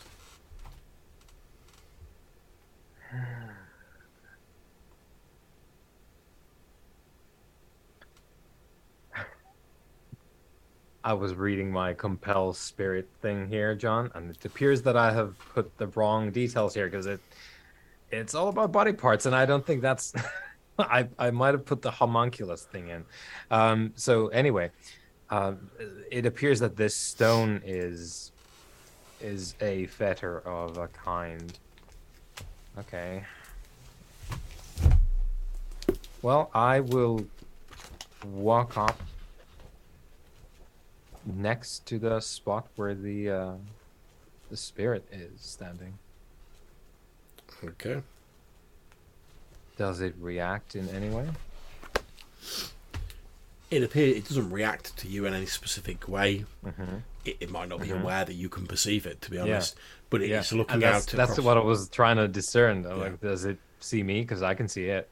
it, it's not making any sign that it's aware of your presence. It's looking out across the, the waters, its hand on this, now to your view, bloody stone.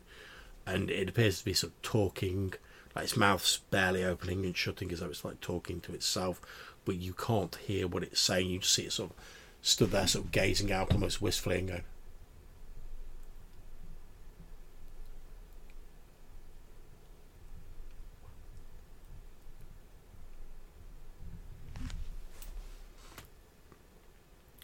and occasionally you catch I'm as though to- as though sort of echoing from a vast incalculable distance you catch the odd sort of whispered word but it's like someone just like passing by a, a train tunnel like miles away. You catch the odd uh-huh. words like maze city built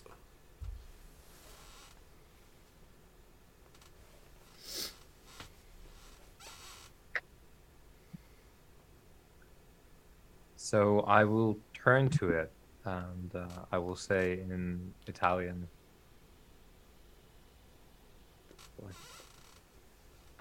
Which maze are you talking about? the the figure seems to sort of start a bit as though like, you address it. It's like, oh, you can actually see me. And as it turns towards you, it appears to be uh, a young Italian gentleman dressed in quite sort of antique sort of 16th, 17th century clothing uh, of a of a fairly well cut variety. So, like, obviously, not like a pauper mm-hmm. uh, t- turns towards you, and again, it's sort of seemingly with an effort of will.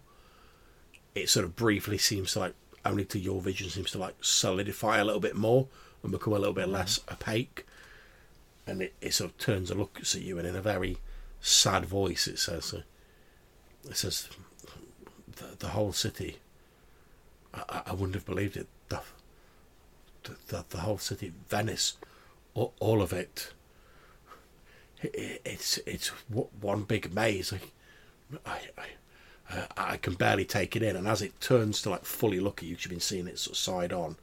As it turns around to see you, now you can see where the right hand side of its head is, like its skull is like mm-hmm. caved in, and there's like a mm-hmm. thin trail of like ectoplasmic blood, sort of drifting mm-hmm. out into the air and then dissipating, as though like it was like underwater. And you notice as you look at like the clothes as well as sort of slightly rippling as though it's like underwater. And it, it carries on, and it but its voice seems to be like fading in and out as though like it's an effort for it to make itself heard. And like occasionally it'll get like a bit more faint, and then it'll come back a bit, and then it'll fade out again. But like, each time it comes back, it's for less time, and it's like it what what however it's manifesting itself, even just to you, is sort of like using mm-hmm. its energy up. Mm-hmm. And it says, it says, why would I don't understand why the the academy would do such a thing. We were we were supposed to be visionaries. We were supposed to make this world this world better. We were supposed to to free people's minds, not entrap them. I I've I've got, I've got to let everyone know. Let them know what. the the, the this whole city it, it's it's a trap built for the minds of people it's built to it's built to contain something I I, I haven't managed to find out what, but I, I'm going to carry on digging, and once I find out, I, I'm going to let everyone know the. It, it's gone too far now. A, a secret like this can't be kept. P- people have a right to know, and it sort of like slams its hand down on this uh, this stone for a few seconds. Its its outline shimmers. I'll as a as a last effort. I was like, "What do they call you?" It, it turns to look at you and it says, uh, "Vasile, Niccolo Vasile." I I nod.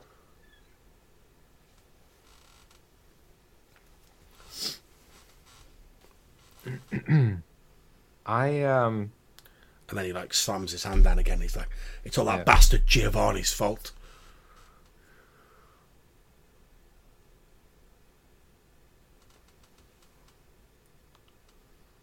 it always is, isn't it? But to think they would, they would drag someone. And again, his voice is starting to like fade out. He's getting fainter and fainter again, as though whatever energy he'd used had been spent. He says, and to think they would, they would drag a, a, a great artist like Palladino into their horrible schemes. It's almost, it's almost too horrible to contemplate. I um turn to the priest. Quickly check: is there a pulse? Nope. Uh, is the flesh cold? Yep. Um, uh, a bit more of an extensive check. Like, what's my idea? Like, very quick idea of like how long has the corpse been dead? you think it's probably been dead for a couple of hours. You expect that like the spirit has been all that's like keeping it going for the past like few hours. And perhaps it was just a case of it. Eventually, the body finally gave out, and the spirit was like, mm-hmm. you know that beyond a certain, the, the more dead a body is, the more energy it mm-hmm. takes for a spirit to maintain it. And if they can't maintain it, well, you see what happens. The body falls down dead, and the spirit's just punted out of it. Um, D- the the body doesn't have any signs of like uh, like occultism on it, right? Like there's no uh, indication that someone made this happen with a ritual, for example. not that you can see. The only thing On odd you, you notice about the body is that despite the fact it's now fairly warm, Mm-hmm. he's wearing gloves. Hmm. Hmm. Um, I'll experimentally tug one of those away. Yeah, You pull one of the gloves off and you see that uh, there's blood under all of the fingernails, with the exception of one which Mm-hmm. is missing. Yeah. I'll get the priest and uh, I'll sort of, as best I can, just like drag him along um, towards Ugo and Franco. Yeah, not a problem. I was like, it's quite safe. The uh, the, the the the spirit is no longer upon us. Will it return? I plan to eventually command it to do so, but no, not At now. this point, I'm going to say you can make me an intelligence occult roll, Jonas.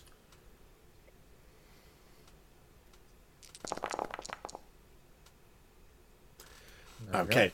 You, may- you may have already worked this out yourself anyway, but with your three successes and all you've seen, you suspect one has been happening is that this spirit effectively stays on the bridge, sort of gathering mm-hmm. its energy up, and then when it's got enough energy to like jump into someone's body, it jumps into their body, runs around as them for a bit until it runs out of energy, and then it's like, oh, best get back to the bridge, pilots their mm-hmm. body back to the bridge, the body falls down dead as it runs out of energy. It jumps mm-hmm. out, and then it sort of has to like regather its energy before it can possess somebody else. So you expect that might be why there was like such a long period between each of these incidents, because obviously it takes a long time for a spirit to like gain enough energy to do what it's been doing. Yep. So I recognize that this is all rather outside of your areas of interest, but the uh, invisible man present was uh, one of the names that we have come across. So I'll let them know about the identity of the spirit. Uh, we'll stitch together the history of, well, the spirit told me that uh, this uh, artiste, this this architect, uh, way back in the day, uh, was being influenced by, uh, conveniently leaving out the fact that the Giovanni were mentioned, um, th- was influenced by kindred uh, to perpetuate some kind of potentially uh,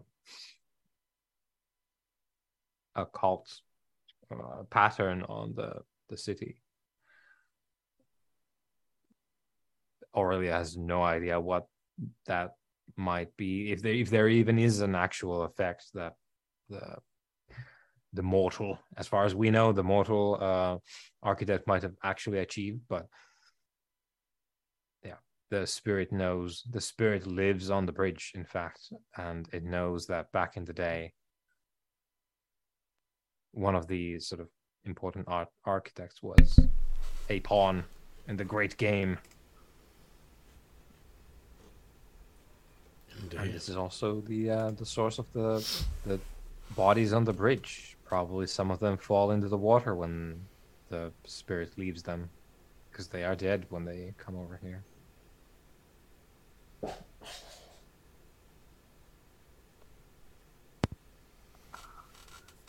I believe we have our culprit.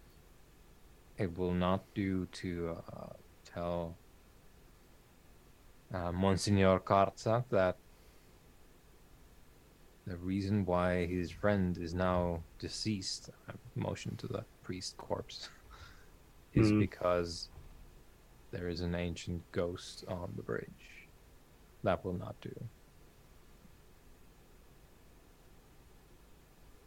I would suggest we go with another kind of spirit, the kind you can find rather cheaply in the stores. It makes for a better story for uh, Carter. He can accept this with little difficulty. I, well, it, there will be grief, but anyway. Hmm. Yeah, let us do that. Shall you fetch a bottle or shall I? And I think I shall. I think as Ugo says, I shall fetch a bottle, and you begin making your plans to basically souse up this uh, this priest's body. So you said, "Oh, he was drunk. He like collapsed on the bridge," which wouldn't be difficult to do given your guys' resources. So I don't think we need to, Yeah, and I need to go into that I am much. quite literally a mortician. Yeah. Like, I, I know about medicine and cadavers. so yeah, we uh we we fake it. I think as you as you arrange that, that is where we are going to bring this session to a close. Thank you very much for playing, guys. I hope that was okay for you. Yeah, thank you very much. And obviously, anyone who's watching this now or in the future, thank you very much. I'll stop the stream and the recording here. We can sort out XP and get some idea of what you want to do next session. Mm.